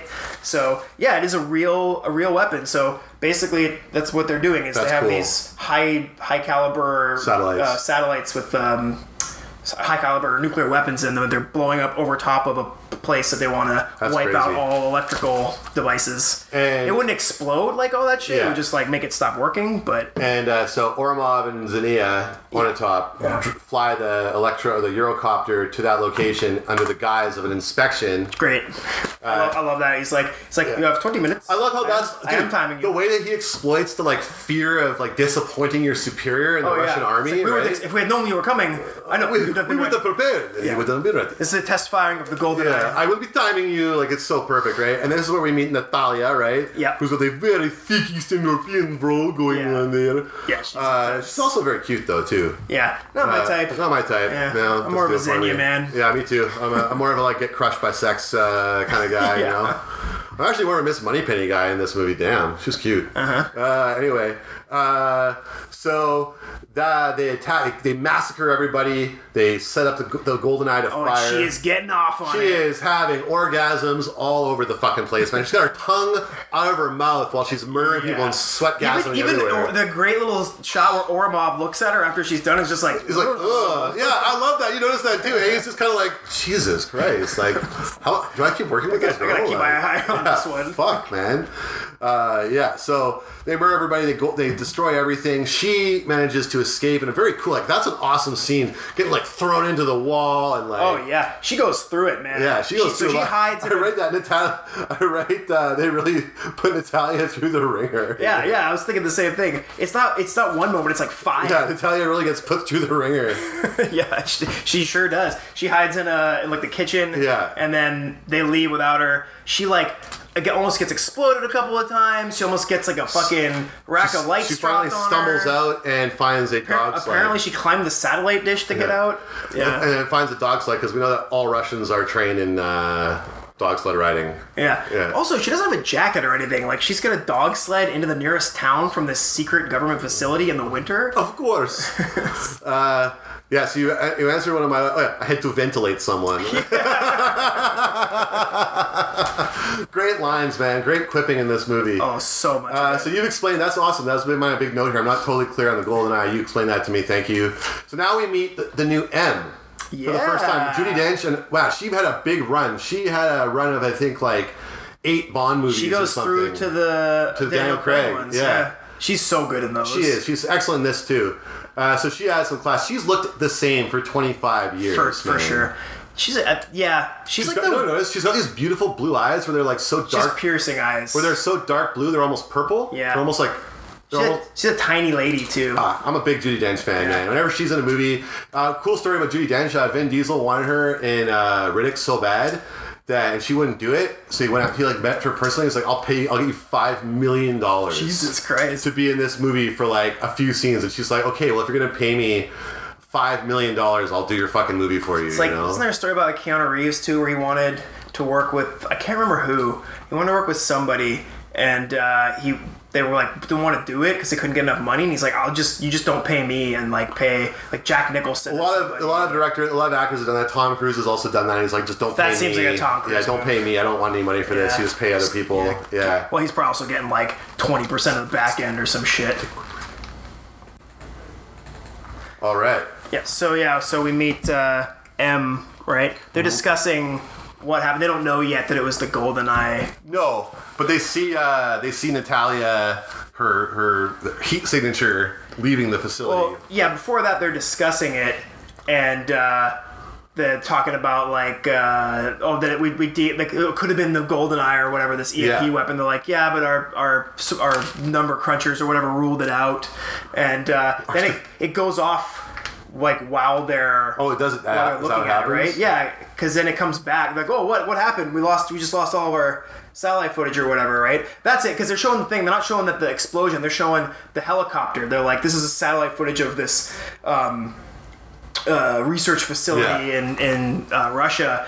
And they're- they, they zoom in on the heat signature of the helicopter. Yeah, yeah, Like there's yeah. your missing tiger, and then boom, all the cameras like go staticky or whatever. Like, what Yeah. was that? that, and then they, they get another satellite in position a couple minutes later, and they it's they realize it's all been destroyed, and like all So three dope. of the fighter jets uh, went down. That's so good. Yeah. Yeah, I love that whole explosion. That whole scene is so good. Um, so There's also the great scene right after this where Bond goes into M's office, and it's like their formal introduction. he's got a great line. she offers him a drink. She's got, he's got a great line. Governments, because you're talking about like, oh, the Russian government said this, and he's like, governments change, the lies stay the same. Yeah, yeah. Love and, uh, that. so she, and then she's like, uh, "Care for a drink?" And he's like, "Oh, thank you." And she, he's like, "Your predecessor kept a bottle of brandy," and they, she's like, "I prefer bourbon." Yeah. And then uh, she's, uh, she's she's like, "You don't Canadian? like me, Bond. You don't like my methods. Yeah. You think I'm a bean counter or whatever." And he's like, "The thought had crossed my mind." He's like, "Good, because I think you're a s- uh, what does he call her? Or she calls him a uh, sexist, misogynist A dinosaur." sexist misogynist, which he is. Which he let's- 100% is. Let's be honest here. Good. Because I think you're a sexist, misogynist dinosaur, a relic of the Cold War. she's got his number on 100%, that one. yeah. A relic of the Cold War. A relic of the Cold War, totally. Uh, and then we, but w- which is always one of my, we get to the, which is one of always one of my favorite parts of any Bond The Q movie. scene? The Q scene. Yeah. I love Desmond Llewellyn, Desmond so Llewellyn, much, man. yeah. He's so fucking good. And every every little scene, every moment in this, all the gadgets, everything happening in the background, like the guy going into the phone booth and it like, like Yeah, I blows up wrote, I on wrote down him. all the gadgets we go through. Um, so you got the belt with the repelling cord in it, the pecan and the, Mm-hmm. pen. Yeah, you got the exploding pen, which is dope. a pen grenade, class four grenade. The laser watch. Uh, you got the laser watch. They don't actually show that No. in this scene. Uh, the car has Stinger missiles behind the headlights. of course it does. And uh, they also show a thing that they don't use, but just he points it out: an X-ray scanner that's like a, a dinner, like a um, like a uh, what do you call it? like a platinum like uh, carrying Platter. ser- ser- serving platter. Yeah. Yeah. And uh, he puts the, ti the envelope with tickets in it, and it like shows up on a Yeah, yeah, display. yeah. And then, And you, you say it. Just when he like picks up the sandwich and he's looking, he's like, "Don't touch that! Put that down!" And he's like, "That's my lunch!" And it cuts. It's just so the Yeah. the timing that Desmond Llewellyn had, it was just perfect, man. I love him. Yeah, yeah, that scene's great. I love that scene. He's That- in them right through uh, until he until he dies. The last one. no, until he died. dies. Uh, and they, he he gave it up to John Cleese in uh, for the last bad two. one. The last two. Last two. Yeah, So he was like passing the the, world torch. is not enough. and- yeah, he was passing the torch to R. And the world's not enough. And now it's Ben Wishaw is the is Q in the Right. Dan O'Connor. I love Ben Wishaw. So Yeah, he's good, too. Yeah. Then we cut to Natalia. No, I thought Has- it was Jodan Baker. Uh, oh, sorry. Yes, that is right. Yeah, Jack Wade. yeah. CIA. Felix Leiter. Yeah. Basically. Yeah, Felix Leiter, proxy. Yeah, I love Jodan Baker. I love that actor. Another stiff ass Brit. Yeah. He makes him show him the Yeah, monkey he, tattoo. he won't. He won't give him the code word, right? He's like, you code words and your passwords. And when are you gonna learn to just drop it? And then Yeah. he's like, he pins him up against the car Puts with his his gun. fucking He's like, gun out. he's like, show me the tattoo. And he's like, please, not here. yeah. and then he sticks it in his ribs again, and he shows him, and it's a, a rose. Says It says Muffy. Muffy. Third, third ex-wife. Yeah. I love how he says it. My third ex-wife, right? yeah. Fuck, you just know this guy's a boss. So he's in Russia now, right? Uh, he gets taken to see his contact. Uh, what's the guy's Wait, name? before that, there's a quick scene I want to talk about where Natalia has made it into wherever I- St. Petersburg. Petersburg, I guess, and she's trying to like figure out what's going on. So she goes into a computer store Right. and pretends like she's buying computers for a school. So you know, just for some context, 1995. I just wanted to point out what she asks for, which is pretty funny. 'Kay. So she she needs like 30 computers for like two different schools, and she's like. 500 meg hard drive, IBM compatible with CD-ROM and 14.4 modems is what she wants to buy. wow, that is high tech. And he and he gets a boner for it. He's like, "Oh, those Oh are some my- Oh those are some my expensive God." cutting edge computers. I'm gonna make a mint on this." Would they have been available in uh, Russia at that time? yeah, good question. Probably. Yeah, maybe in. Uh, I mean, dude, if there's one thing that Russia has down, it's computer shit. Yeah, yeah, fair enough. You know, yeah. c- considering how many people who reach out to me on Xbox Live all the time, I would say they're they're very adept with computers. Yeah, they're killing it in the Call of Duty scene. So, um, yeah. So uh, now, now where we go to So we go to uh, what's his what's his character's name? I so we meet Valentin Zikovsky. yeah so we meet Valentin Zukovsky, played by Handsome Boys uh, All Star Robbie Coltrane, who you Coltrane. might remember from Crawl. uh, he's so dope in this, and he's like an ex KGB mob guy now, I guess. Right, so he's the and guy. they've had a run in before. and he knows who Bond is, and for some reason, Minnie Driver is his girlfriend who is singing uh, "Stand by Your Man." Stand by your Stand man. by your man. Uh, they really I'm doubled so down. proud of him.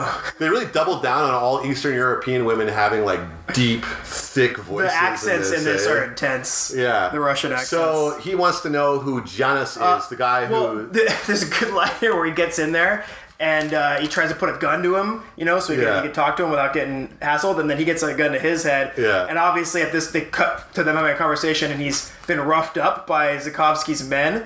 And the scene starts off with Robbie Coltrane going, How are you, Mr. Bond? Shaken but not stirred?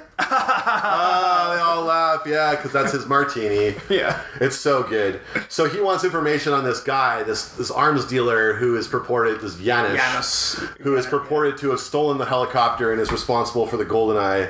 And this is actually pretty cool because he refers to him as a Lienz Cossack. Yes. Right? And the Lienz Cossacks Break it are, down. are a real thing. Um, they were so a Cossack traditionally in Russia was it was a, it was a group of Russians who kind of just split away from the other Russians and created kind of a They were semi- anti USSR. well, that's later. So they were, so they kind of split into their own thing in the uh, six- 16th century. Their own little communities. They're just Russians, basically, right? politically opposed. Ukrainians and Russians, but they're they're living their own way, right?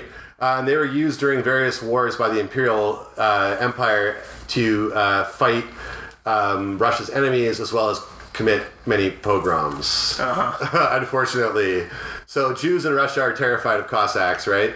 The Lienz Cossacks actually fought for the Nazis against the USSR they during World War. defected to, to Austria. To Austria, Yeah. and fought for with Germany. Yeah, so they And thought- the- didn't they fight with the British at some point? Isn't that what kind of gets covered here? Is that they like No, they at were the ref- end of the war they? They were they were refugees. oh, okay, Yeah, I see. so- but still, not they didn't want to go back to Russia. They were No, they were defectors. they were they were sent to Ru- they didn't want to. They were sent to Russia by the British They were so right. That's That's that's that's what he's, that's why Trevelyan. What happened to hates- his family? Yeah. Well, we, why- we're, we're why he skipping. has We're no skipping loyalty, ahead, yeah. right? So anyway, we find out that this guy Yanish is a descendant of a Lian's Cossack. So and in Russia, that means you can't be trusted, right? To this, I looked that shit up. That is actually a thing. Like Cossacks are still a weird little. It is still a weird thing. And people who claim to be Cossacks, there are connotations, negative and positive. Depends where where in Russia you are. You're like non-loyal to like Mother Russia, right? maybe right yeah. so it is it is a it is a thing right um and so uh uh now Bond has to figure out how he's going to find this guy. So he goes to meet. He goes and he stalks Xenia to a bathhouse. Yeah. So he's just in the bathhouse. Oh, is he just in the bathhouse? Yeah, she shows up. I thought he don't- stalked her I there. don't know if he went there to run into her, but he's definitely just enjoying a swim when she shows up. Because Russian bathhouses are supposed to be actually like dope. I mean, this looks beautiful. Yeah. Like I definitely was like, I, I would love. I would love to go hang on there. Swim there. There's nothing like there's nothing weird going on. Everyone's got towels. Everything's fine, right? If Someone's gonna like you know it's not a, it's not like a sex bathhouse. Yeah. Right. Uh, yeah, exactly. Yeah, it's not a gay bathhouse No. or uh, whatever. Um, so not that there's anything wrong with there's that. anything wrong with a gay bathhouse. That's totally cool. just you know, but that's not what this you is. want don't want to get possibility of your dick getting touched. You go to a regular bath, Russian bathhouse. When you want to get your dick touched, you go to the gay bath. in St. Petersburg. Yeah. Uh, so he's hanging out. Yeah, Xenia comes So in there. she, yeah, she she shows up. He catches her, throws her into this like steam room or they have a whatever. great fight, and have this eventually he intense goes, No, no, no. No more foreplay. I want to say I'm pretty sure a lot of the choreography for That's her from the trailer. is um, Brazilian jiu-jitsu or traditional jiu-jitsu. She does a couple of About moves bringing people down, that right? I'm familiar with. She does a move that I actually know how to do, uh, where she does. "Why like don't a- you Why don't you test it on me, Chris? Come on, just come on, guys."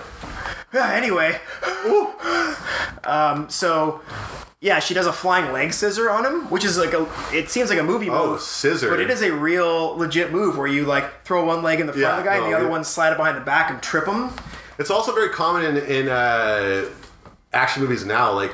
Uh, Rebecca Ferguson in Mission Impossible Five does Does that a one, bunch. yeah, yeah. Same with You definitely Halle, see it. Halle It's a- it's a Berry, movie move. Halle Berry and John Wick Three does that a bunch, right? But I like seeing it because it is a movie move that works. If you watch high level jiu-jitsu tournaments, guys do that move all the time. Guys have even done it in the UFC. he still manages to be a chauvinist in the scene. um, She also what her move is put him in her full guard and just sex. squeeze Yeah. the shit out of the So guy. he gets out of it. he gets out of it. Uh, Yeah, he gets out of it. Yeah, he throws her around a lot. Um, yeah, they keep kissing still, though. It's so fucking weird. The kissing in this movie is really upsetting. It is. It's bizarre. I don't want to see her kiss him.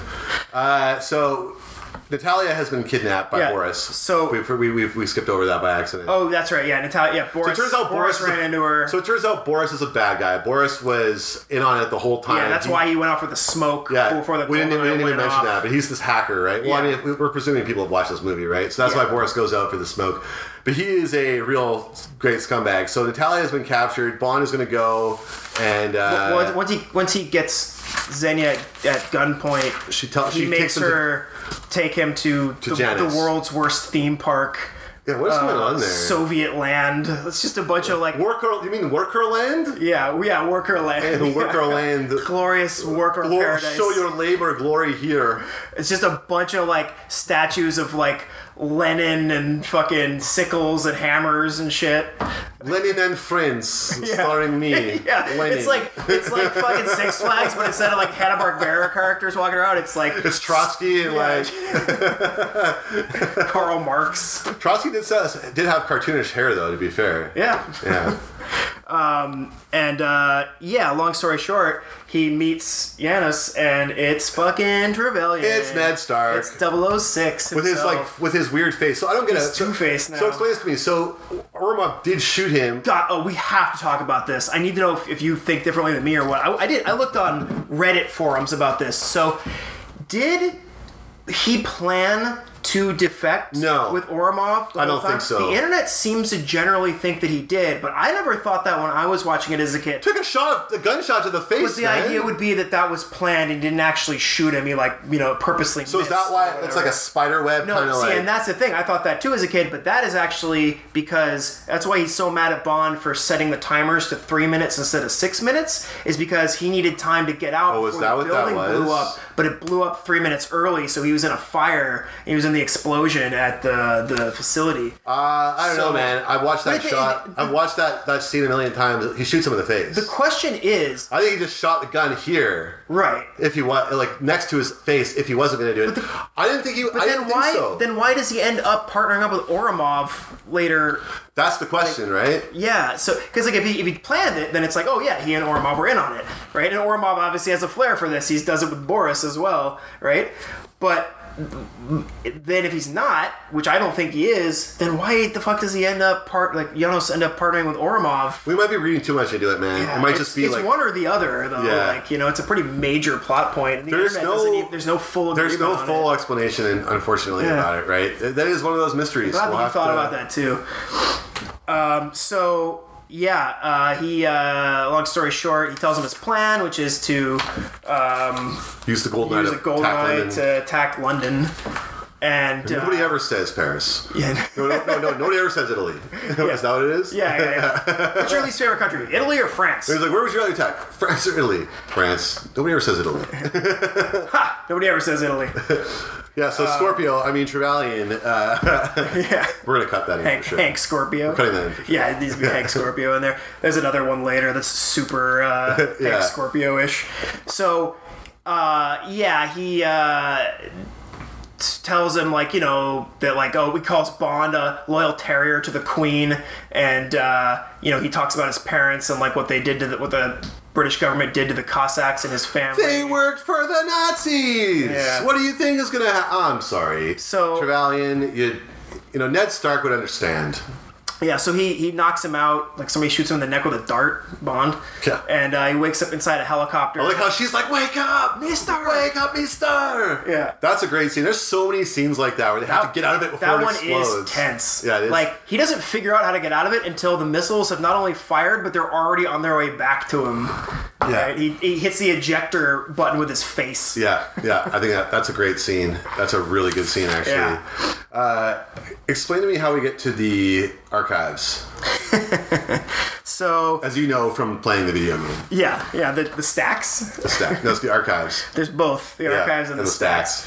Uh, So we cut to. Um, I think I guess they must have captured them again. I don't know if they really cover it, but we cut to an interrogation room. That's right. That's right. They do capture them again because they cut to the interrogation room. It's Bond and- then Chucky Cario, a Frenchman actually, who Playing Defense Minister Yeah. Mishkin. So that's Chucky Cario, right? So he comes in and he and then they now you think they're good. They're like, okay, this guy no this guy already doesn't like Orimov. Yeah, and and Natalia reveals like it What's was really going Orlov. on? He came in and And killed the guy is everybody. like, I You knew know, it. He, he reveals there's another GoldenEye satellite out there that's and why then, he stole it. Yeah, and then uh, Defense Minister Chucky Cario is like do you recognize him? He was the he was the bad guy in Bad Boys. I want.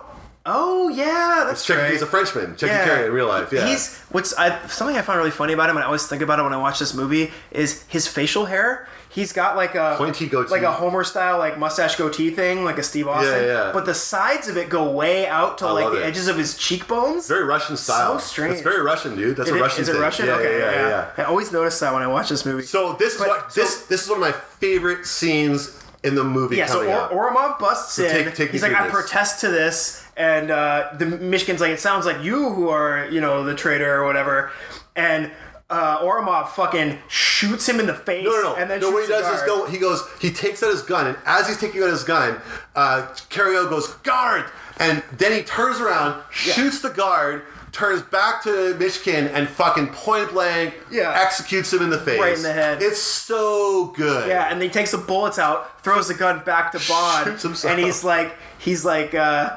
yeah, uh, secret agent, famous secret agent James Bond killed Defense Minister Mishkin, Yeah. and then was killed trying to escape, and he pulls out his gun, and then Bond Yeah, makes yeah, it a yeah. getaway. It's so good. So his getaway is he gets out to the uh, Archives. The, he gets goes through the archives. Uh, he uses his little uh, belt grappling. There's a hook lot to- of uh, AK-47. oh, a bunch of cool AK-47 action in this bit. So why am I f- fucking? So they're like on a platform above the Russians who are chasing them, and the Russians are shooting at them point blank, but they can't hit them. and like all these bullets are just exploding around Bond and Natalia. Oh yeah, the AK-47 just fires in a completely random direction. So she finally gets caught. and uh, you know led into a car. But Bond pokes his eye out and sees all these uh, tanks, Yeah. all yeah, out these in the yard. tanks. And here we go. Because at this point in the movie, I remember being like, "Man, I like this movie. I've seen it a million times, but I'm just sort of like feeling a little like." I've just seen this movie so many times, just kind of want to like move on. Yeah. And then the tank chase starts, and you're like, Yeah. "Holy shit!" This is this is like the best part of the movie. It's so fucking great. So it's a real a real tank. Real they, tank. They bought. Uh, I did some research. They bought three tanks. They bought several tanks. they had to buy Yeah, them, so they of bought course. them from Russia. Yeah. They are. Uh, it turns out they're about. Um, what was it? Forty-two tons apiece. Yeah. The three of them, and they used a two two block section of St. Petersburg Yeah. to shoot all this shit. So while they were they had to filming- get engineers to come in and Yeah. prove that they wouldn't damage the like historic buildings Yeah, and roads. so and everything that stuff. gets broken is on a soundstage in Eng- uh, in England, right in Yeah. London, right. But every, all the all the street scenes that you see were filmed in St. Petersburg. Apparently, it was really dangerous uh, for the crew, and they had to have all these bodyguards, and people are constantly trying to rob and steal from them, and it was just a fucking gong show.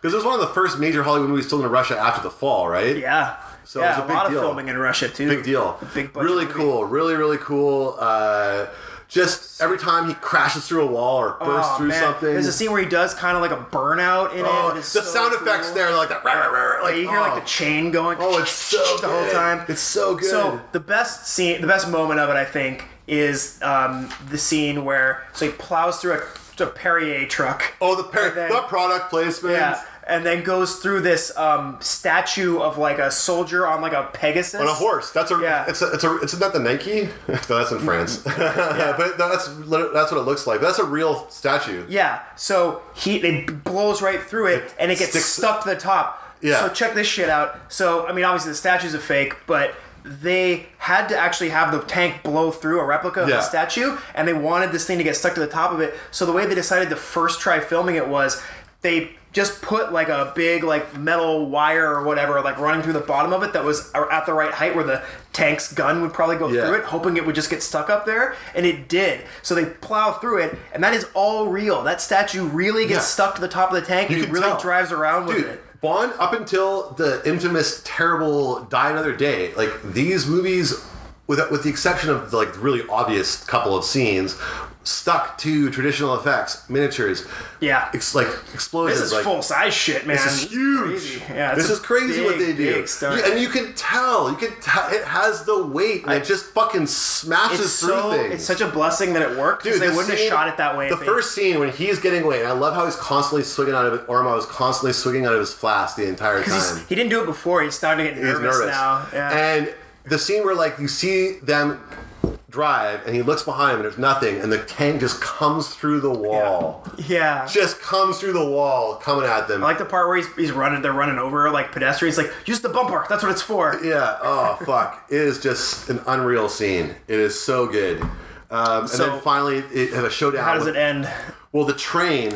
So that train, first of all, a hard black angular train with a red Yeah. star on the side. So cool. The Soviet missile. Train. Oh. So the, it's Bond fucking uh, gets to the other side through this tunnel, and the train is coming at it full speed, and Trevelyan's like, ram it, ram the train, ram it, and he fucking blasts it with his tank, tank gun. and then jumps out, and the train fucking rams into the tank and derails. Yeah. And they get in, and you know he gets in there, and he thinks, oh, I also wrote. Uh, Trevelyan also sexually assaults uh, He sure does. Natalia real he just bad. grabs her. He's like, "But James and I used to share everything together. he's he's not creepy in the rest of the movie, and he just turns real creepy at the end. He has real rapey there. Yeah, He's real like, Says she rapey. tastes like strawberries or something weird like that. Yeah, strawberries. Strawberries. Yeah. This is northern accent. Strawberries. strawberries. Uh, so Okay, so that's we already talked about this, but I wrote. But he goes, he goes six minute James. I'm gonna he, he give says you the to- same six minutes you gave me. It's just like I'm a little unclear why he hates Bond so much because of that. And now I Yeah. think what you're saying makes sense that it was his plan all along. Yeah, I, I like that's. That's the only thing that explains everything. Yeah. uh, Either way, it's that he thought he had six minutes to get out, but he only had three because Bond changed the timers. But then, like, it's also that's kind of ridiculous villain type shit because it's like, of course, he would have done the same thing. He even says to him in that scene, he's like, when Orwell has a gun to his head, he's like, he's like, finish the job, James, blow them all away. Yeah, I don't get. See, I don't get it. Like, uh, it's tough, man. It's a tough one. Like, If he, did, if he didn't think he was shot in the head, he might have even yelled to him, "Hey, it's only three minutes." future listeners, when we're really famous and this podcast is huge, when you come back to listen to this episode, Yeah, a couple months from now. yeah, two, two, three weeks from now, uh, can you figure that out Yeah, please and let us know? That would be really great. write in Right in, yeah. handsomeboyspod at gmail.com. It's a write in. yeah.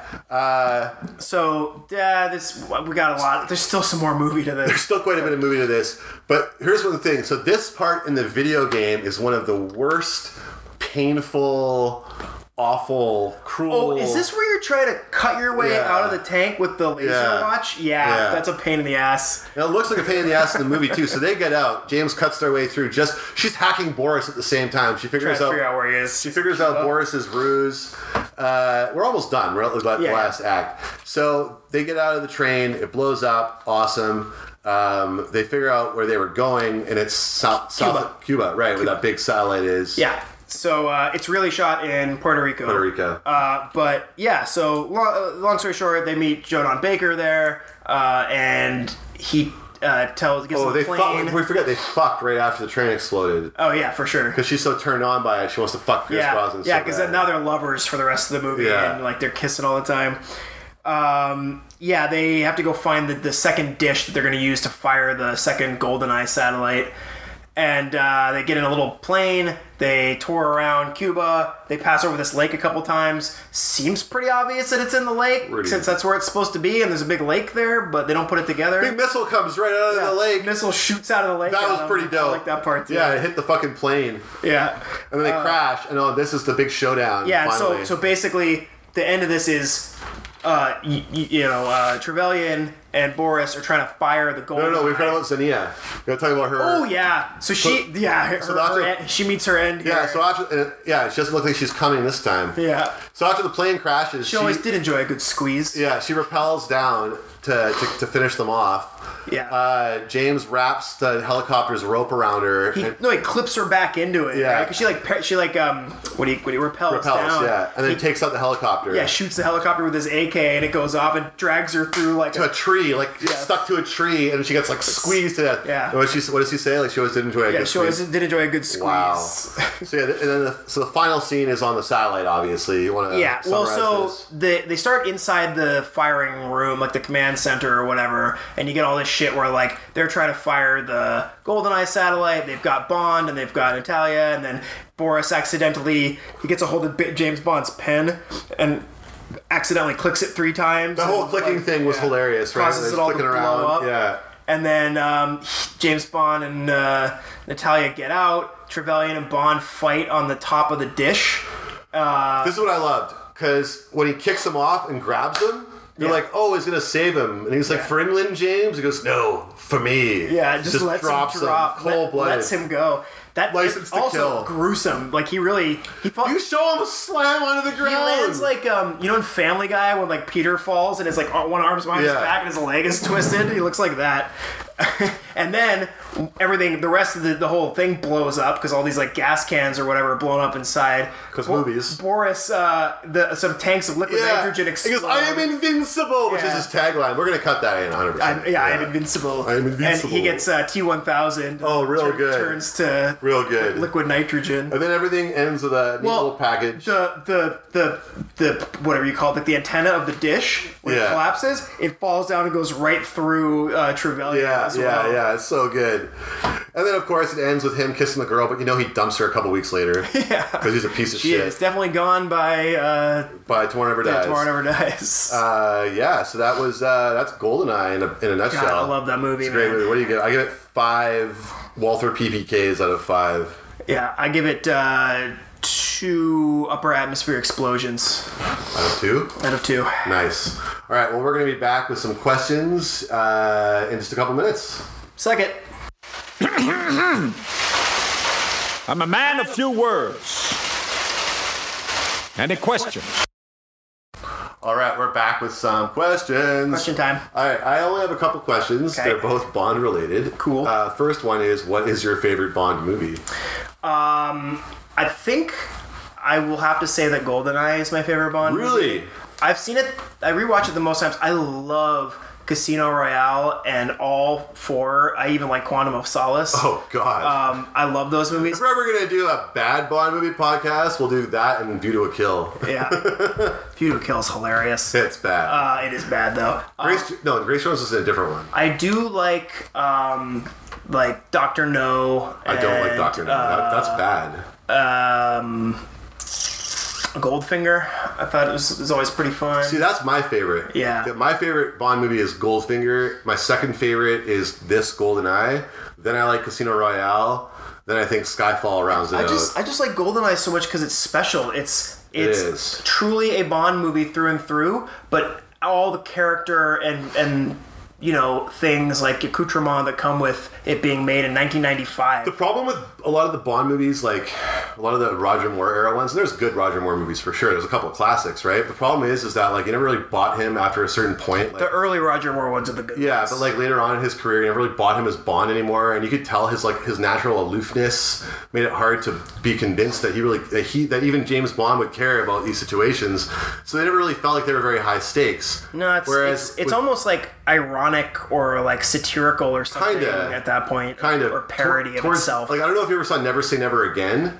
That I've was seen like them all, but I don't that was the Sean Connery one that was done without the Oh, Broccoli's where he permission. came where he came back. Yeah. yeah. So that was very similar. That was basically a parody of Thunderball. That was like taking a that was like taking a good Bond movie that I liked and making a satire of it with shittier with shittier effects, a bad budget, and an old fat Sean Connery, which is not what I wanted. And old Roger Moore was the son of the same way for me. It was like, yo, you're done. It's over. Yeah. And so uh we haven't even talked about Dalton. Th- Those movies are interesting in their I own think they're right. really good. They're interesting. I think they hold up pretty well. He's a really intense guy. That's the problem is he's too intense for the era. It is like you, I, I was gonna say earlier that like at one point Dalton was earmarked for Goldeneye. and They thought it was gonna be the last Dalton movie, and ended up being Pierce The Brosnan. only the thing is, is Dalton was the bridesmaid man. They never they never wanted him. They only Yeah. wanted they only wanted Brosnan. but almost he- ahead of his time because that's kind of how Brosnan plays it, right? Yeah. Like, he's pretty But the, humorless. pro- but the thing is, is that Dalton was humorless at a time when we still wanted humor. It was still the '80s. Like we were still looking for like Yeah. a l- more lighthearted Bond, and he was too he was too humorless, and the themes were too lighthearted that his humorlessness clashed hard. Yeah. With the exception of License to Kill, like that was a License good to one. Kill's a really good- Living Daylights was ridiculous. yeah, Uh, It's got its moments. But anyway, yeah, I do that. My favorite's Goldfinger. That's always going to be my favorite. That's that to me. That's the most quintessentially James Bond. There's one part where he says, I can't remember what the exact quote is, but he goes, "Listening to something like that is like listening to the Beatles without earmuffs," because he's such a crusty old man and he wears that super gay blue uh, onesie. Oh my god, that's the best. The blue leisure suit with like Yeah. the really high shorts. Yeah, yeah. It's the fu- like n- nobody wears gay outfits. nobody wears gay outfits straighter than James Sean, Bond, Connery. Oh, Zardoz. Zardoz, yeah.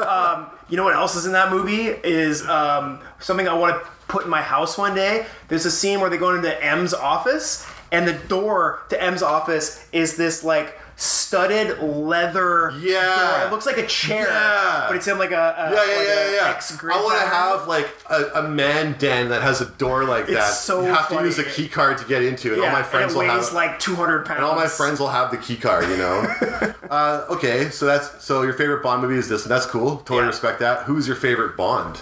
Yeah, I thought you might ask me this. Um, I actually would say Daniel Craig is my favorite Bond. I just because like i he is. I mean, Bond. The, he, it's hard to say an answer to any of these questions because they're different, right? Even though it's the same character. Well, here's my they're all- theory. they all have these different filters. Here's my over it. fan theory of James Bond, and it kind of gets confirmed a little bit by all the different M's. Is there is no 007 James Bond. That's not a real person. That's the code That's just the name. position. Like you're when you're 007, your name is James Bond. Right. They're all different people, I guess. Yeah. But that's a theory. It's not confirmed. Whatever. My my favorite Bond is always going to be Sean Connery. I Yeah, can't. that Sean Connery's number two for me. can't, I can't not like from Russia with Love. Like people talk about hardcore Marshall loves such a good People movie. thought, well, hardcore close quarters fight scenes in the Down Craig. Man, Robert Shaw, like from Jaws, like when, Yeah. he's, like, when he's the KGB agent fighting a Stemper, Stemper or whatever his name was, when he's fighting like the East German agent, when he's fighting Connery in the train, and they're just having that fucking brutal throwdown and From Russia with Love. Yeah. that scene is still intense. Is that the one that they reference in uh, s- one of the new the Craig movies with um, Batista. Yeah. Yeah. Yeah, yeah. So I, I don't know. That's always going to be my favorite. Do you have any questions Yeah, for me? That's a good one. Um, yeah, we'll do a Bond question as well while we're on the topic. So uh, you can give me any one of these, and that's not to be your favorite, but I, my wrote down favorite Bond girl, Bond death, and Bond vehicle. oh, Bond vehicle has got to be the Aston Martin in uh, in Goldfinger for sure. Uh, Yeah, that one's great. Bond girl. yeah, some of those classics are real good. Oh, I know. Michael, Monica Bellucci in Skyfall. Oh yeah, she's I love her. She's so. I, it's funny, mine was a modern one. I said Ava Green. Oh, take it back, Ava Green. Sorry, I forgot Such a about. I forgot goddess. about. I forgot about Ava Green. and a great actress in that movie. But just her, her as a person, physically so beautiful. And a her great character, person, yeah. so attractive. Her as a real person, Great person. really cool person. Kind of a name is Vespa Lynn. yeah, Vesper. Parents were quite. What do you say? Parents were quite mean, eh, or something like that. Yeah, yeah, yeah. I don't know. I was, all I could think of is uh, Maverick. Wait, your parents not like you or something? Yeah. How about death? You got a, a good bond. Uh, I like it when he drops uh, when he ki- when he finally gets rid of um, Blofeld when he drops him in the, the smokestack. yeah, yeah. yeah, On his spy- on uh, his uh, wheelchair. Yeah, for your eyes only. Yeah, I like it's that. Pretty funny. Uh, I actually wrote down the girl in uh, Goldfinger. Oh, even Dick. though yeah, you don't see it, She- They yeah. but she gets covered in gold paint, Yeah. and that like uh, suffocates her. Yeah. I guess like that can kill you. there was always a rumor that they killed her by accident, right? Yeah. that was a, a Hollywood rumor. well, and then also this might be apocryphal as well, but I always heard that like that can kill you. So when they shot that scene, they had to leave a big patch on They her did, back. yeah. Do you- I don't. I mean, I feel like you could probably still cover yourself head to toe in gold paint. Not for very- Eight not for minutes. very long. Be okay. but- No, they left her there. They gave her drugs, right? That was the whole Ah. idea. Okay. Uh, uh, for vehicle, there's tons of cool cars. There's a '77 Lotus Esprit and the Spy Who Loved Me. That's a good that I one. always I, thought I was do. I cool. do like. I do like the more era cars, man. Yeah, yeah, they're yeah, they're definitely like they're not that classy, like the classy metal, like classic No, they're cars, but sports cars, cool dude. sports Yeah. cars. And then um, I also wrote down the boat from The World Is Not Enough. Oh Kid yeah. Q's fishing boat. That boat scene was pretty cool. I did like Yeah, that. That was, I the, remember that was the best part of that movie. probably wouldn't hold up great now, but I No. remember really liking that. Uh, and then one last question. So we're talking about um, the Mask of Zorro and how there are no Mexican actors in it. So let's take a moment to appreciate the ones that there are. Like you already said a few earlier, but Uh, but give me some favorite. Some good Mexican American actors. Danny Tre- Mexican American actors. Yes. Uh, Danny Trejo. Or Mex- whatever. Uh, Danny Trejo. Well, because Zorro's a Mexican American character. He's from Yeah. California, right? Yeah. It's not, he's not a Mexican. He's Fair Mexican American, enough, yeah. right? Uh, Danny Trejo, Jay Hernandez, and Michael Pena Okay. are three Mexican American actors who come to mind who are. Love Danny Trejo, man. Yeah. Heat. You know who Michael Pena is? He's an Ant Man. He's the sidekick who has the funny stories and stuff. Yeah. Oh Like man. my cousin Rico, man. Like that God, he's guy. the best part of those movies. Yeah, he's the best. Uh, I wrote down two that you didn't think of. Uh, so Ricardo Montalban, Oh yeah, Khan. Uh, not in a lot of things, but he's fucking great. he's Khan. yeah, he is con. Yeah, he is Mexican, isn't he? And also Louis C.K. No, Oh, I'm just joking. Yeah. and uh, my favorite, Selma Hayek. Oh. The, the love of Chris's life, my Yeah. by all time Selma. hottest She's female hot as celebrity fuck, for me. man. Oh, I love I her. love her so I much. I love love, her her. and everything. She- She's still beautiful. Beautiful. She's in her 60s and Yeah, she is a she is. fox. I can't wait for the Hitman's Bodyguard 2, which is pr- primarily about her. Yeah? Yeah. Okay, yeah, I can't wait for that Uh, either. she was the best. Have you not seen that movie? No. If you're a Salma fan, watch The Hitman's Bodyguard, dude. Okay. All right. Uh, is that it for questions? That's it. We're gonna be back with what we learned. Bye. Longest episode ever. But you know, I learned something today. All right, we're back with what we learned. Chris, what did you learn? this I week? learned, I feel like I learned a few things uh, this week. I learned a couple things. So I learned that um, a used tank costs about twenty thousand dollars Canadian. So I mean, getting in here seems like a problem, but I mean, you Once know, we get it here, I feel like put get a few guys together. for yeah, put our money in. I don't need to own it myself. You know, three four guys to get a tank, buy some farmland. You know, out in the country. Shoot the tank gun. Yeah, just shoot shit around. You know, I always heard. I don't know if it's even true, but I always heard um, Ronnie D. James, uh, aka Aphex Twin. Yeah. That he's like a really rich English guy. He's English. he's English. Yeah. Uh, that he with some of his money, he has like a lot of land, but he bought an old tank so that he could just drive around and like I've also Uh, crush shit. I've also heard that about yeah, him. him and his friends. window liquor. yeah. Uh, Yeah, I love that. And uh, I learned here. I'm gonna I'm gonna school you on something. So you mentioned earlier Severnaya, where the golden the first golden eye test the firing uh, facilities the satellite is. You said it's in the middle of Russia, so that's where they show it on the map. Yeah, in the well, that's, movie. what, that's uh, as they show it in the movie. So yeah. Severnaya is not a city; it is an region. archipelago Oh. uh, off the northern coast of Siberia in the Arctic Circle. So that's probably what it was originally supposed to be. yeah, and there were a lot of research stations Hmm. up there during um, World War II and the Cold War. Interesting fact about Severnaya, the archipelago: it is the last significantly sized archipelago to be discovered. It was first noted in 1913 and not charted until the 1930s. Wow. So there you go. I Some learned good that. old timey discovery stuff there. I like that. And then I also kind of learned, I feel uh, Martin Campbell taught me that um, the difference between villainy and super villainy is an excess of like hubris or an obsession with vengeance in your Yeah, plan. yeah. Both Montero and uh, uh, Trevelyan had it all going for them, right? Montero is a successful, you know, uh, Nobleman. Spanish nobleman, and even Trevelyan is a successful black market arms dealer yeah. Yeah. can afford a missile train or whatever. The problem is when you go too big and you try to get flamboyant about it and revenge. get revenge on your enemies, and that's Yeah. when it comes back to literally kill you in the form of gold raining That's down what's- on your head dude. or the s- the satellite stabbing you through the That's heart. what's going to get Donald Trump. yeah, yeah, gold toilet's gonna fall on Yeah. his head. Uh, I learned a few things. I learned that uh, Zorro is not a Mexican uh, folk story. It is, in fact, a uh, American uh, tale written by a pulp uh, novelist. I'm going to look up his name right here. I had this prepared, but I, I, I stopped it to look at Michael Pena. Uh, yeah, it is. Uh, one sec here. It was written, I think, in the 1919 originally Okay, by Johnston McCulley. okay. Yeah, he created Zorro for a pulp, uh, a pulp uh, magazine. Originally Mexican originally. though, right? No, No, no, Okay. like completely white American. no, no. I mean the character of Zorro. oh, Zorro, no, it's well, Californian, Yeah. Right? Okay. New Spanish, California, right? Right, so right, it's right. like it's actually, oddly enough, an an American folk hero. If you really think about it, right? Yeah. So Yeah, he's defending California from Spain. from from Spain, you know, and Mexico, right? For the eventual American. Uh, so that was one thing I learned. I, was, I thought that was really cool. Um, I also learned that uh, six minutes is never enough time, and that Russians are always the bad guys, Cold War or not. They're Yeah. always the fucking bad guys, man. The Russians are always bad. Ba- and let's be honest, they're still kind of bad They're guys. still kind of bad guys. It's the, the most consistently evil country on earth, probably. All right. Uh, anything And else? on you that want- note, wanted to add? Are you good? after alienating the entire country of Russia, no, I think that'll that'll do it for today. You know what? Much offense, man. Fuck you, Russia. Yeah. Peace Russia, out. Russia is asshole.